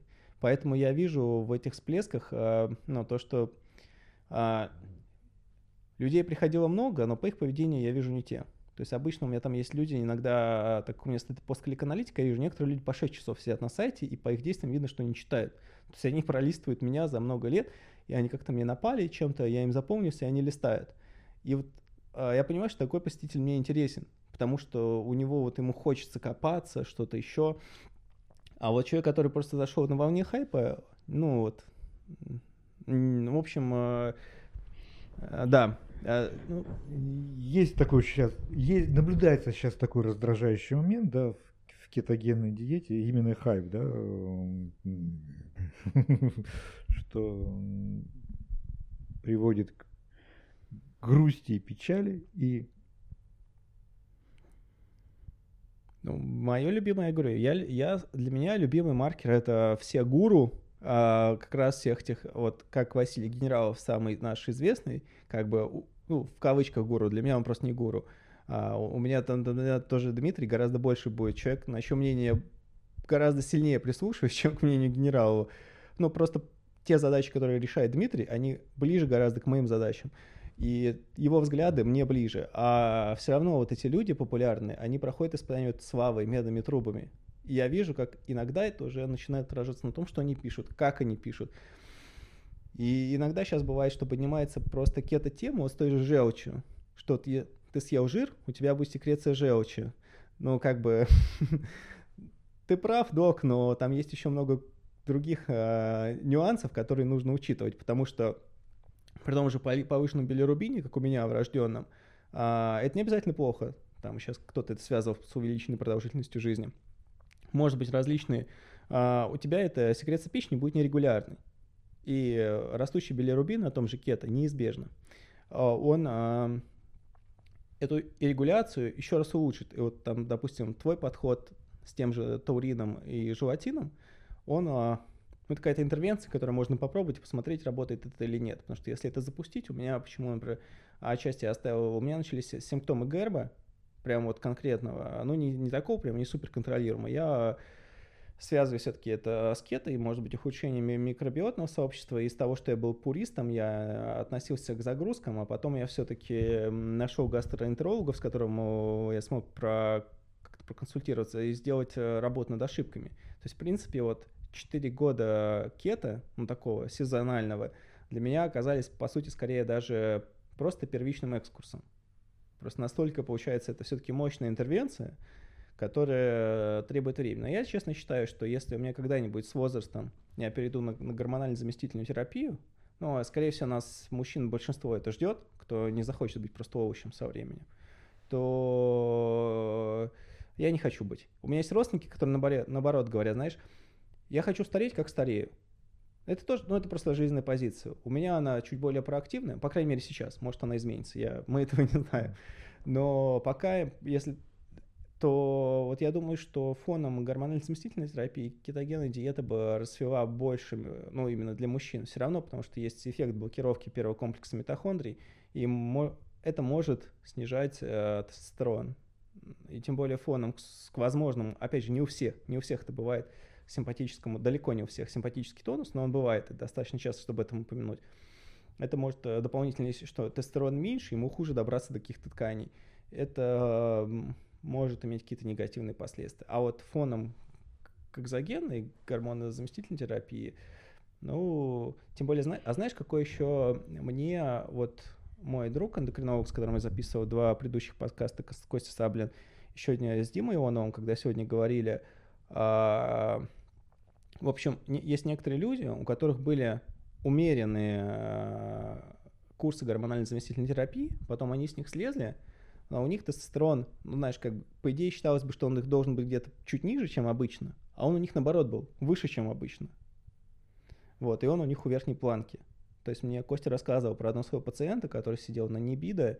Это вот долгая версия эфира, которая там циркулирует, и вот два раза в год дедушки по 70 э, лет ставят и э, любят своих бабушек утром и вечером. Это сейчас я не шучу, это реаль, реальный такой случай был. И у Кости был один молодой парень, который вот длинный эфир этот э, себе ставил для улучшения тренировок спортивных каких-то мнимых целей, которых он не было, потому что он даже нигде не выступал. Но для себя, для себятник, наш лучший вариант. И он потом слез с Небида, и у него тестостерон 37. То есть, ну, верхняя часть. И э, тут еще в данном случае сам Дима сегодня был примером, потому что он, ну, ну как бы он... Мы говорим просто про нашего общего знакомого, он хороший очень тренер и был там еще в СССР мастером спорта по боксу. То есть о, его организм тоже, он касались какие-то вещи, он это от, открыто совершенно говорил, но у него тестостерон вообще у верхней планки. У него 42 или 43. То есть и э, человеку за 50 лет, он даст фору сейчас э, большинству молодых людей. Вообще большинству. Тем более сейчас есть такая проблема, что у многих, я это слышал от противовозрастных э, врачей, что есть пациенты 30-35 лет, у которых тестостерон у нижней планки. Я тоже, у меня такое же было, но я просто занял своей простатой, я там решил все вопросы, у меня свободный тестостерон в 4 раза поднялся, и все, жизнь, жизнь стала прекрасна, женщины заново красивые, у меня стала доброта, энергия через край, как все и должно быть. Ну, в общем, а, смысл, что я хотел сказать, что а, я замечал так, так вот два случая уже было за последнее время, это невозможно было не отфиксировать, что были какие-то умеренные применения чего-то, и потом было не, не угасание функции яичек, а наоборот, как-то получалось, они а, были верхней функции. Тут от чего это зависит, вероятнее всего. Реакция подавления регулируется эстрогенами. Если нет гипотезы, пересекреции эстрогенов, угу. то ось не подавляется. Хм, интересно. Ну, они все, все эти люди, в принципе, а, не знаю, как там ароматизацию небида, но, в общем, спасибо, это, в принципе, мысли, это, это как бы это ответ, над которым уже можно, как в свое время... Можно, мне... Здесь можно над чем подумать. Да, это как ты когда сказал про загрузки, я сначала так, блин, загрузки, а вот когда сказал слово оксалоцетат, Причем не один раз, чтобы до меня дошло. Я начал за этим следить, и действительно показалось, что это критически важный а, метаболит цикла Крепса, потому что он и катаплероидно, одноплероидно рас, расходуется в цикле Крепса, и он еще важный этап а, в глюконеогенезе, который тоже на кето будет активен. И у диабетиков будет активен. И еще я сейчас думаю, оксалоацетат, можно ли будет его использовать в виде БАДов? Ну, а почему? А, а, у, у диабетиков второго типа есть одна из проблем. А, у них активен глюконеогенез. Но так как а, без инсулина не может глюкоза проникать в мышцы и в жир, а, ну, из-за того, что там в этих находятся транспортеры GLUT4, мы то, то только что разбирал в предыдущем подкасте, неважно, чтобы слушателям то же самое, я по ушам ездил тем же самым. В общем, э, смысл в том, что э, у диабетиков второго типа, вот, э, из-за как раз того, что в сердце и в жир не попадает э, глюкоза, у них, э, собственно говоря, активируется глюконеогенез. Я думаю, можно ли его присадить не только кето, не только этой интервенцией, а оксалоацетатом. И нужно посмотреть просто биохимию, может ли оксалоацетат, а, съеденный в виде вообще капсулы, дойти до клеток. Тоже такой вопрос. И нужно ли это вообще? Потому что, знаешь, еще а, вот как раз один общий знакомый по интернету по имени Андрей, не будем фамилию называть, потому что он нам это не разрешал делать. А, он, у него есть еще одна была особенность, а, с которой, если ты пойдешь к эндокринологу в России, у него он не поймет, что делать. В общем, у человека с утра а, глюкоза высокая, а в течение дня она понижается. И, э, ну, тут две основные, тут, то есть, грубо говоря, тут все очень просто, то есть э, у него почему-то ночью очень резко активируется глюконеогенез. И тут просто э, возникает вопрос, а почему и что найти? Но вот, в принципе, если прийти с этой проблемой сейчас к врачу, он ничего не скажет. Вот, он ничего не поймет и э, куда-то дальше пошлет. Я почему-то считал, что это, это хорошо, что повышается глюкоза утром. Да, почему? Имея в виду, что человек находится на кетогенном питании, когда. А, кстати, да. Да, человек находится на кетогенном питании, и у него утром повышается глюкоза, и это просто отлично. Значит, у него правильный суточный цикл кортизола. Совершенно точно. Все элементарно, Ватсон. Тогда это вообще получается не проблема, а решение. Нет, а я почему-то сразу продумал, что если человека беспокоит, я почему-то начал думать в сторону патологии. А бывают такие генетические истории, когда у человека, допустим, он а, ночью падает просто, а, скажем так, а, глюкоза, ночью именно, хотя там не должно было быть супервысокого кортизола, и включается глюконеокинез, чтобы скомпенсировать это. Ну, такое тоже бывает. Не, ну ночью, наоборот, повышается гормон роста, чтобы повысить э, липолиз, и организм должен работать-то должен нормальный кетогенез происходить, uh-huh. а все остальное работать на повышающемся э, уровне жирных кислот в крови, благодаря тому, что ну, гормон роста, да, но только гормон роста работает гораздо медленнее. Э, то, что было в предыдущей ночи, да, то есть, э, вообще говоря, насколько хорошо вот будет утром, да, вообще насколько хорошо вот этот процесс будет происходить ночью, это зависит от того, насколько была хороша предыдущая ночь. То есть это цепочка, да, цепочка. Э, гормон роста работает на следующие сутки. Напишу Андрею, что у него все хорошо, что наоборот, это классно. Да, я иногда бывает, что вот а, тебе задают вопрос определенным образом, и сам вопрос предопределяет твой ответ. И не хватает мне еще жизненного опыта, чтобы уходить из этого, а, из этих рамок иногда. Потому что вот спросили, что у меня не так, и ты думаешь, что не так. Вместо того, чтобы сказать, что, ну, вообще-то, подумать просто, что иногда так получается, иногда нет. Но спасибо. В общем, это тоже сегодня хорошая информация к размышлению. А при том, что ты сказал, я понимаю, что мне еще было сказать, что элементарно, Ватсон, что да, это так. А ты просто перевернул, это знаешь, как вот это была проблема Т3 на кето. И нашел все так, тогда какое-то исследование, причем а, я использовал а, форум а, Джека Круза, там очень много очень странных а, воз, воззрений его, именно потому что он создает свой новояз, свою терминологию. Теперь, чтобы его понимать, нужно знать его новояз. Иногда он там чебучит такое, чего волосы станут дыбом. И там уже есть вот э, культовый статус, есть последователи, которые тебе не дают даже как-то обсуждать. Вот это очень тяжело, даже просто э, уважительно. И там у него все равно, и вот его форум это какой-то кладезь именно ссылок, когда тебе нужно что-то альтернативное, и э, ты хочешь что-то найти. Вот там как раз я нашел то исследование, где был немецкий ученый, и он говорил, что а, вот конверсия из Т3 в RT3, оно зависит, э, а, ну не, не Т и RTF3, а что у вас будет Т3 или RT3 из Т4, она зависит от количества углеводов в диете. И, соответственно, вы э, снижаете углеводы, у вас растет RT3, снижается Т3.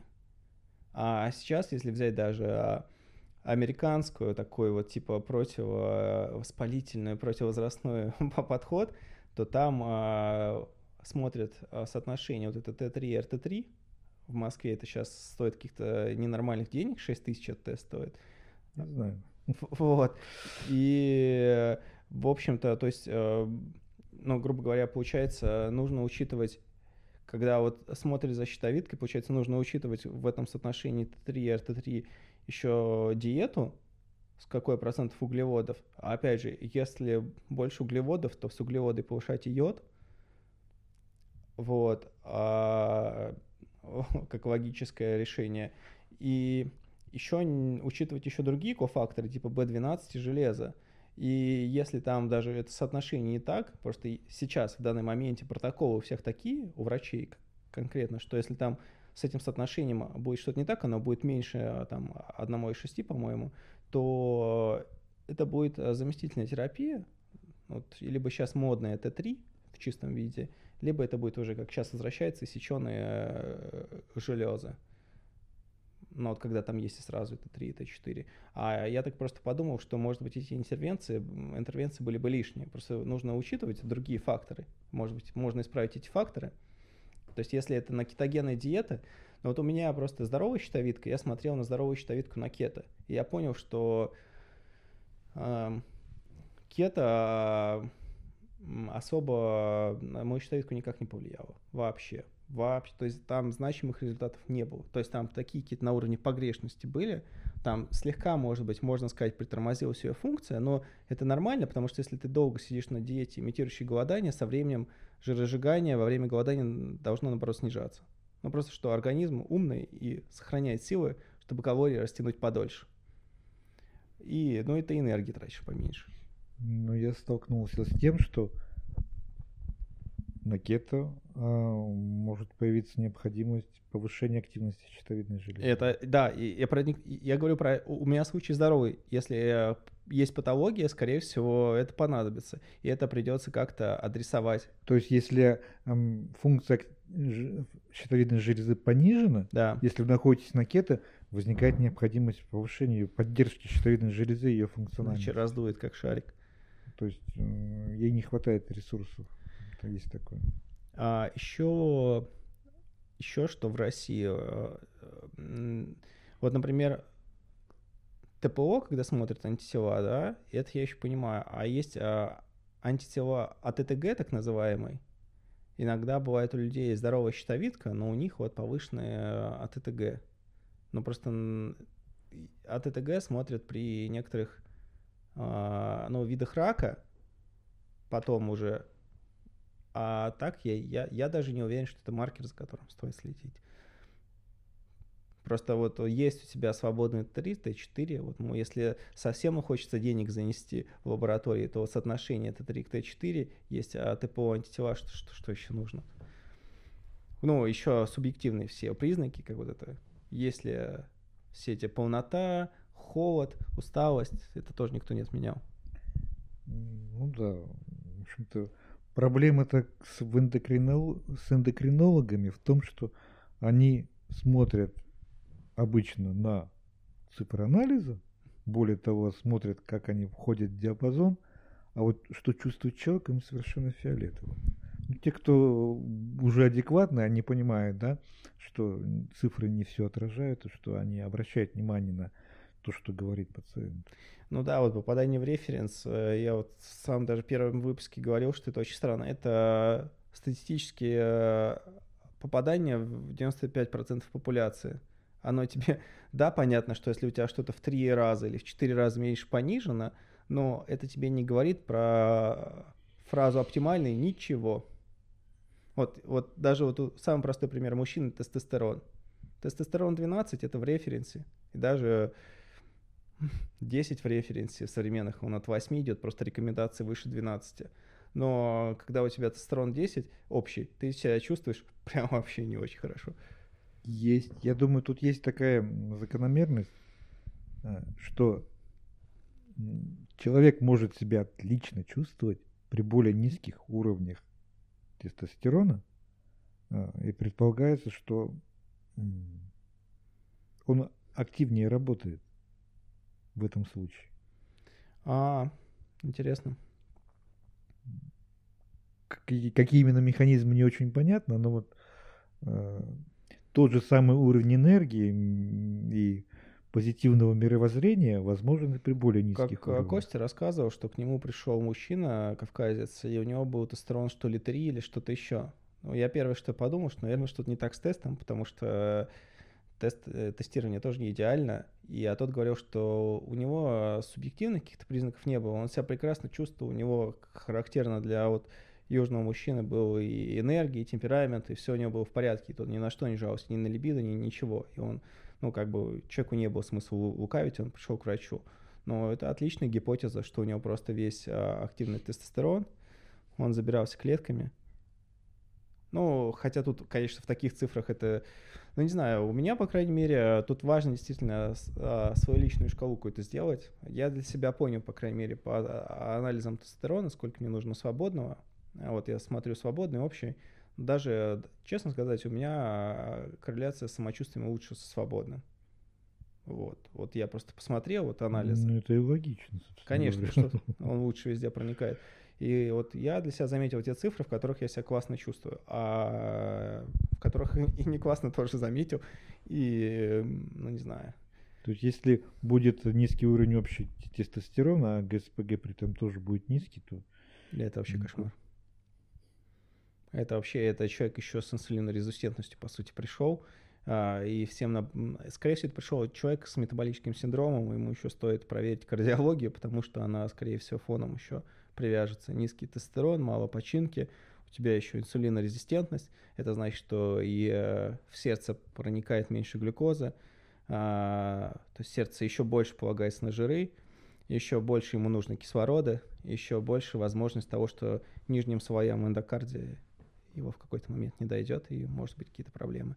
Ну, не знаю, это все безумно интересно. Ну, вот, в принципе, плюс эндокринологии, что там связано все, и все более-менее логично. То есть там нет какого-то чего-то заоблачного, там все, особенно вот это все, все, что связано с гипоталамом, гипофизом, секретировалось, само себя подавило. Ну как вот, все замечательно. Если что-то только не пошло не так. а это может быть.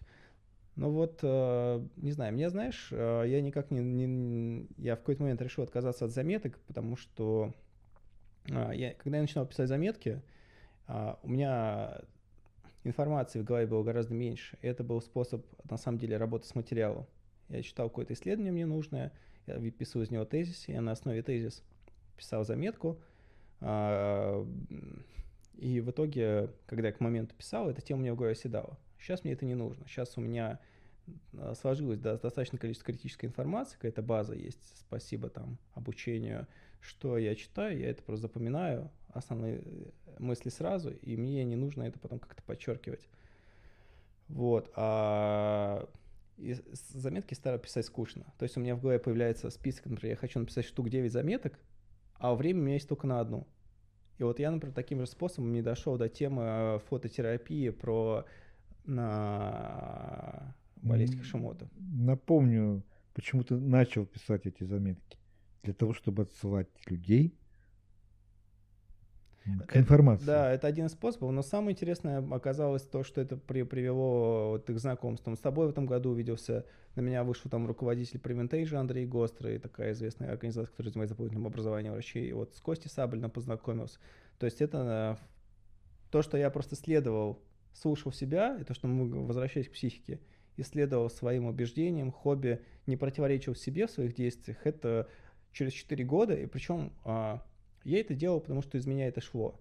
Вот и все. И я понимал, что этому нужно идти, чтобы оно само себя, как автокатализирующий процесс, само себя улучшало. Так и произошло. И в итоге у меня и работа стала связана не ну, в моей индустрии, где я работаю в рекламе, с тем, как можно близким к медицине к ней можно. Я занимаюсь только продвижением фармацевтических компаний и, и работаю в том месте, которое только этим занимается. И туда я, ну, волей случая, по сути, попал, но, по сути, как фатализм какой-то в этом был. Это место меня еще постигнуло больше там образования получить. Но вот именно то, что могли как твой образ мысли по тебя выстраивает, я на самом деле практически клинический э, пример этого.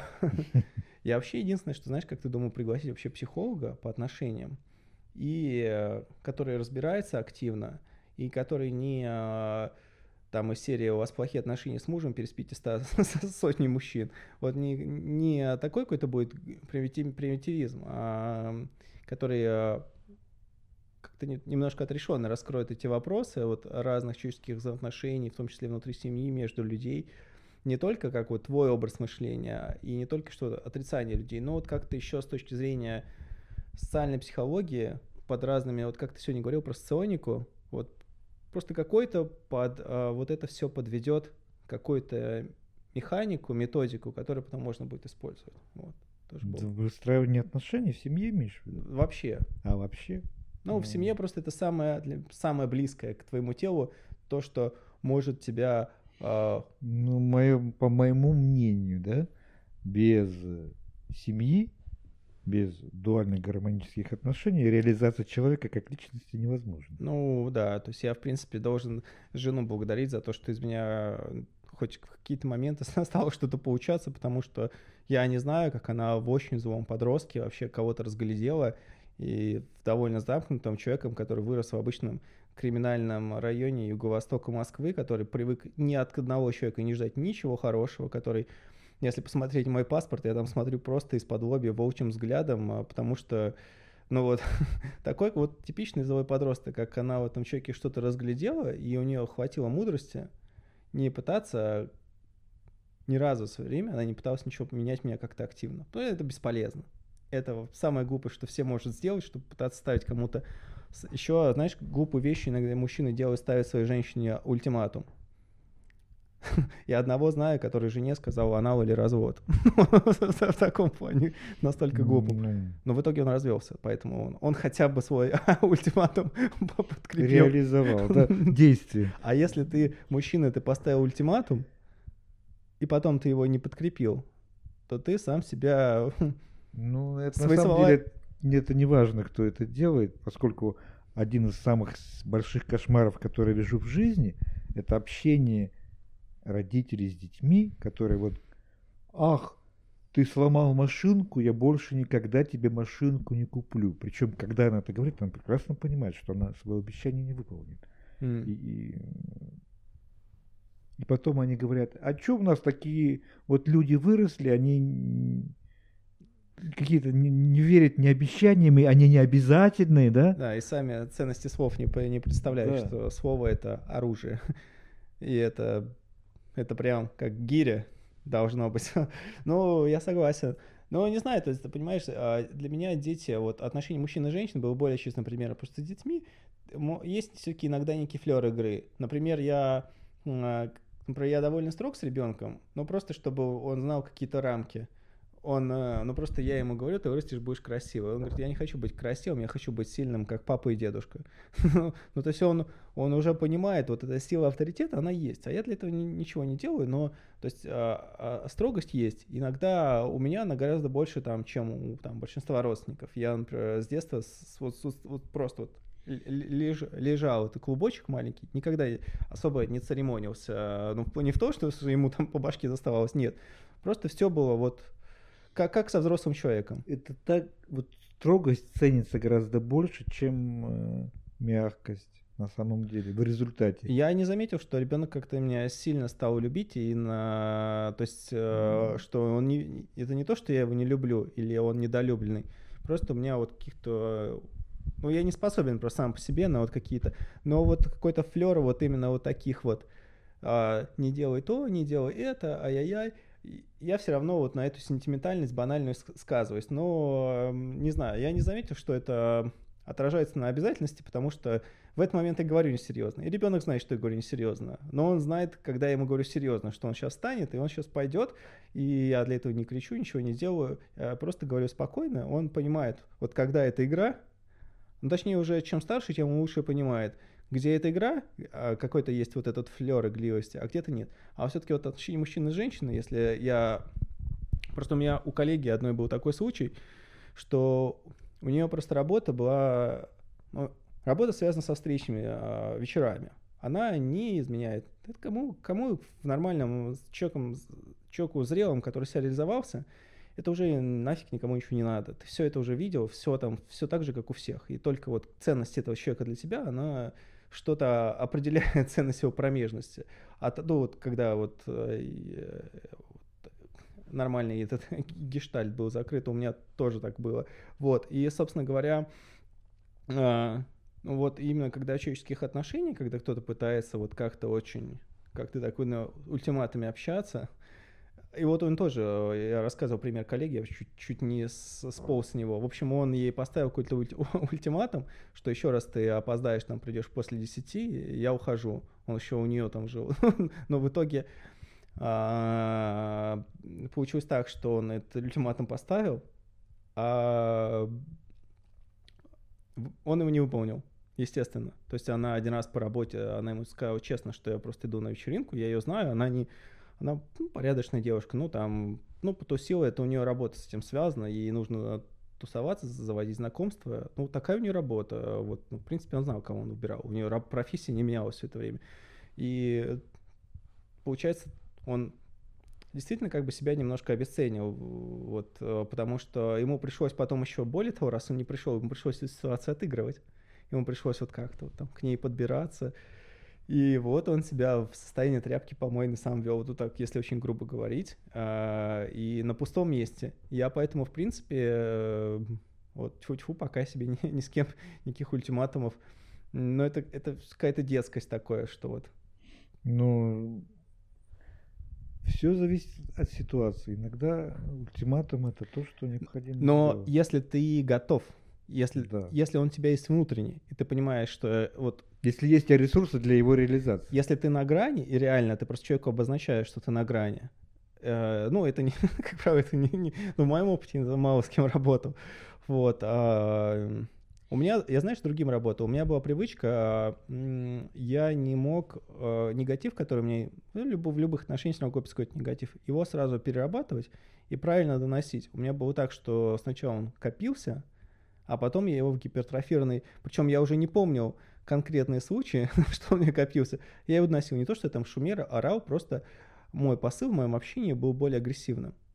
Вот, и я мог как-то очень сильно даже обидеться, мог неделю просто человеком, ну, ну это, мы еще тогда не женаты были, давно еще детский сад, там только учился, а, там мог неделю спокойнее разговаривать. Ну вот как я, но потом я понял, что, ну тоже вот работа над собой, что нужно либо не реагирую, я сейчас я, ну, не, не то, что прям что кто специально происходит, все равно два человека идеально не бывает подогнаны, иногда бывает случайно брошенная фраза, ты на нее неправильно реагируешь, или тебя неправильно понимают. Ну, во-первых, с возрастом, когда человека, два человека долго вместе, они, э, но есть вот этот процесс синхронизации, то есть вот этой шелухи меньше, и у меня прям, когда супруга у меня второй раз беременна, и, грубо говоря, меня тошнит, когда ее тошнит.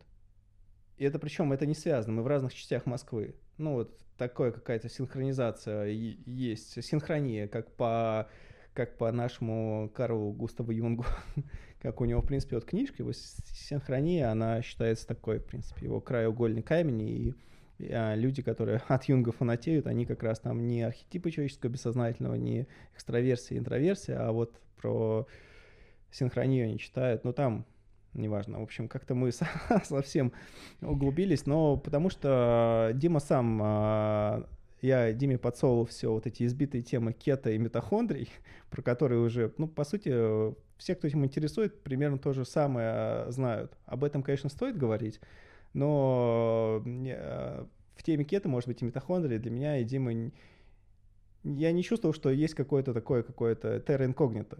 Интересно заходить всегда на терра инкогнито, потому что ты ничего не знаешь, ты наивен, и это, вот как вот здесь, вот мы про психику рассуждаем, но а, мудрость Дима, она преподнесла тему как-то психики, отношений, и а, не знаю, как-то сегодня у меня эта тема лично мне зашла, мне всегда так я, может быть, про это обычно мало думаю, интересно бывает порассуждать на эту тему. Ну, просто когда начинаешь ретроспективно смотреть, э, это не всегда взгляд полезный ретроспекции, э, поскольку мешает текущему, текущему состоянию, да, часто может быть разрушительный, особенно для людей, которые любят погружаться в свое прошлое. Но ретроспективно оглядываясь на жизнь, понимаешь, что состояние психики, оно всегда было решающим. В том, чтобы какие-то проблемы решить. То есть, когда я, когда у меня были разнообразные проблемы в жизни, в конце концов, если я не работал над своим психическим состоянием, а позволял себе разрушительные мысли, то задача не решалась никак. Ну, это очень схоже с тем, что я сегодня говорил, что вот именно внутренний рост, он да, работа с самим собой основные плоды и дает. Не БАДы, витаминки, не тренировки, а просто работа с самим собой. Да, работа над самим собой и, и, и только, только после этого вам, вам, вам дадут э, толк тренировки, бадеры. Ну, потому что ты делаешь... Э, э, ты сформировал скелет человека, на который можно потом что-то нанизывать, что-то оптимизировать. А если вот пресловутой этой самой души нет, то на пустое место ставь, что не ставь. Ну, да, в этом плане, да, созвучны у нас темы. Знаешь, все-таки, Дим, мы опять отклонились. Я все-таки предлагаю... Хорошо, почти три часа проговорили, замечательно. Mm. Больше трех часов предлагаю не говорить, потому что никто нас не прослушает. Конечно. А так, на самом деле, очень удобно. Я, например, сам западные подкасты слушаю еду просто в магазин с едой. Mm. Ну, если без ребенка еду. И э, как раз успеваю про 2-3 часа, если там с московскими расстояниями, с пробками, и с том, сколько... То есть наш разговор чисто московского формата, да, как раз с вашими длинными переездами. Да, это, это очень удобно. Или ну, на работе, там в метро меньше слышно, но там в машине очень удобно. Я просто в будни не езжу на машине, потому что это будет дороже. То есть, грубо говоря, если я буду ездить на машине, у меня будут лишние там 10-15 тысяч уходить на бензин. Зачем это нужно? И как бы машина быстрее изнашивается, она у меня не изнашивается в текущем варианте вообще, что меня очень хорошо устраивает. И я буду тратить лишние еще полтора-два часа на дорогу. Это вообще не годится. Даже слушание подкастов не сможет это компенсировать. Я как-то попонтовался полгода, именно был у меня эксперимент, я полгода ездил на работу. Я сильнее, заметил, что я просто сильнее устаю, хуже восстанавливаюсь. Зачем мне это нужно? Я не юная девушка, меня за попу в метро никто не щупает. И, в общем, никаких эксцессов никогда не было. Да, кстати, это тоже серьезная тема. Очень э, нервирующая жен, женскую часть населения. А, ну, просто э, люди, которые делают все равно, они находятся в каком-то неоптимальном для себя месте. У меня был просто период в жизни, когда мне тоже хотелось прикоснуться к какой-то незнакомой девушке, а, ну, я себя никогда этого не разрешал, может быть, воспитание, что-то еще, но а, внутренние такие какие-то загоны были, но они ушли именно как раз благодаря работе над собой. Это было вот как раз, когда какие-то странные эмоции меня пускало, то агрессия, то что-то еще. Я себя останавливал, и, ну, я понимал, что это просто какая-то патология идет, но я себе так определил, от которой нужно избавляться. Я не нашел причин, но иногда, знаешь, причин не нужно искать, нужно просто продолжать э, идти в нужном русле, и то, что перестает тебя, э, то, что тебя волнуло, оно собой рассасывается. Вот. Э, потому что я с, с таким встречаюсь, у меня тоже есть знакомые, друзья даже, они, например, на что-то очень сильно заморачиваются, а то, на что они заморачиваются, они никак не могут исправить вообще.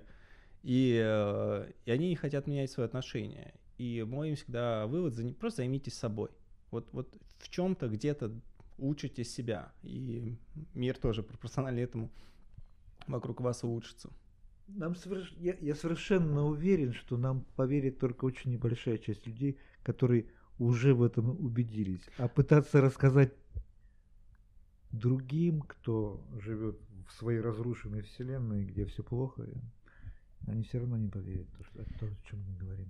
Не знаю, мне кажется, что мы говорим вообще, э, что наоборот, э, так как я нахожусь сейчас в этой фазе, мне кажется, что людям наоборот мы такую а, понятную всем тему так сильно замусолили, что всем это, может быть, даже поднадоело. А, ну, наверное, ты прав, что скорее большинство это не поймет, но...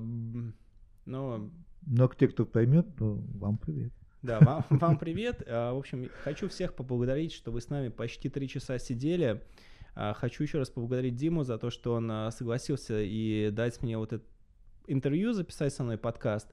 А, кто меня знает, я никогда ничего не вырезаю, потому что это, ну, зачем? Где-то ты кашлянул, где-то что-то еще, это не так страшно. А здесь вы получаете живую беседу, вы получаете срез с меня как есть, с Димы с моего гостя как есть. Здесь нет никакого ни монтажа, ничего. Вы видите человека как есть и можете не только почерпнуть какие-то знания, но вот какая-то вот пресловутая эта самая энергетика, человеческие качества, к которым тоже можно присоединиться, и как раз такой речевой жанр это дает.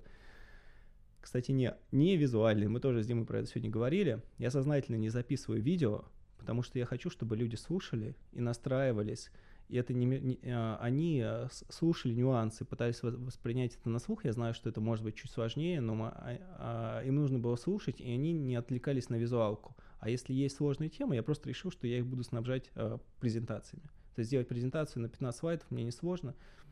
Она висит э, как, как памятка. Как, а, кстати, знаешь, а какой у тебя еще взгляд на обучение? У меня, например, взгляд на, на любое обучение, что лучшее обучение, вот последний вопрос к тебе сегодня, что долгие у нас прощения с аудиторией, но это очень важный такой вопрос. А, я, например, считаю, что лучше всего учиться от человека к человеку. То есть не... Я имею в виду, вот, ну, я не знаю, вот опять же, за забиванием гвоздями. Вот ты лучше забиваешь меня гвозди, я могу прочитать учебник по забиванию гости, го, гвоздей, а я могу прийти к тебе, научиться, и тогда этот учебник, он будет играть принципиально другими красками. Ну, на самом деле все именно так. Научиться можно чему-то правильно эффективно только у другого человека.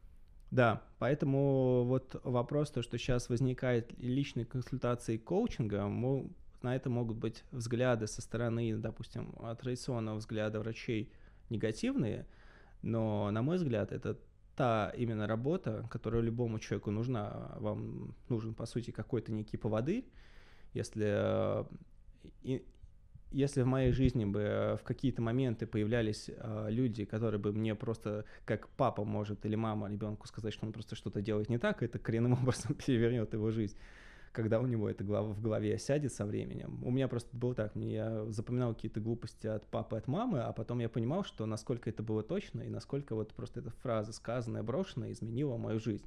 То есть э, папа парой метких брошенных фраз сформировал мое отношение к девушкам, и какие-то семейные ценности. Вот. Причем я не уверен, что ему это что стоило, просто у него как-то, может, это было. А так, также и здесь вы можете, когда вы общаетесь, очень важно иметь э, какого-то, не обязательно консультанта, это может быть э, прям, ну, какой-то внешний источник э, проверки вашей информации и ваш внешний источник оценки, потому что вот как я делаю, отрешиться от себя и на себя со своей стороны посмотреть, это очень сложно. У меня года три ушло, чтобы хоть как-то научиться это делать и получать от этих а, психологических состояний хоть какой-то толк. А так все просто на ваш мозг посмотреть с другой стороны и сказать, вы полны дерьма или не полны. И иногда это очень целительный опыт. Просто когда вам кто-то со стороны скажет, что Нет, то, что ты делаешь, никакого меня не убеждает. Да. Но дело в том, что к этой мысли трудно людям привыкнуть, но я думаю, эта идея будет с течением времени все более популярна и понятна людям. Мне кажется, это вообще супер понятно, потому что даже когда я удаленно учился в межшколе Гарварда, я учился у конкретных людей. Я прям знаю и помню, у кого я учился. Это и, ну, там эти люди открыты, они спокойно ты им пишешь потом, даже смотришь, что там руководитель факультета иммунологии. Но именно индивидуальность этих людей и вот просто учиться по учебнику, я пробовал какие-то темы, которые мне интересно, учиться по учебникам. Но такое чувство, что я насилую труп. Вот, я, у меня остается, вот я неврологию учил по учебникам. Ну, точнее, не доучил, именно потому что не хотел. Но у меня такое вот чувство было некрофилии, что у меня знания оседают, но нет вот этой жизни, в них не, нет каких-то живых смыслов, а вот когда у тебя появляются живые смыслы, ты потом на них нанизываешь другую информацию, это уже совершенно другая история. Значит, ты затронул сразу две темы. Обучение, да, как вот обучение у конкретного человека, и э, оптимизация жизни с помощью общения с другим человеком. А, да. Вот это немножко разные темы, хотя, и обе невозможно без общения с другим человеком. Угу. То есть на данном случае с, обучением, да, понятно, да, варяясь собственным соку и общаясь с, с учебным материалом, ты получишь меньше, чем общаясь с живым человеком. А, абсолютно. Еще, еще я сейчас подумал, посмотря на электронный девайс декодера, что современный мир, не, не он не только а дает больше стресса на митохондрии за счет э, электромагнитного взаимодействия и увеличивает гетероплазмию и наш э, стресс митохондриальный, если такая фраза вообще применима, мне кажется, это глупая фраза получилась, вот, а, то оно отвлекает тебя от общения с живыми людьми. Можно вот то, что как бы опять банальность, то, что, ну, нет? Нет. Ты не Почему? Думаешь, что... Смотри, тут, тут, тут, тут только что упоминал Юнга, да, и вот этот контакт э, ну, скажем упрощенно, контакт сознания, да? То есть тебя тошнит, когда тошнит жену. Да. Понимаете? Когда я читаю, я даже вот читаю текст, просто написан, напечатанный текст, да, в интернете, я чувствую эмоции человека, который это писал. То же самое, если я не чувствую, я не читаю вообще, я не могу. То есть я должен представлять какого-то... Я общаюсь, да, общаясь с человеком, на самом деле возникает контакт да. между вами. Да, согласен. С этим я полностью согласен. И это что, тоже личное общение. Потому что иногда бывает а, две вещи в том же кето читаешь, написанные примерно одинаковые, примерно про то же. Но вот как-то здесь как-то персоналия человека, который за этим, мне ближе. И я почему-то на это я клююсь, а на это не клююсь. Но это, ну, в общем...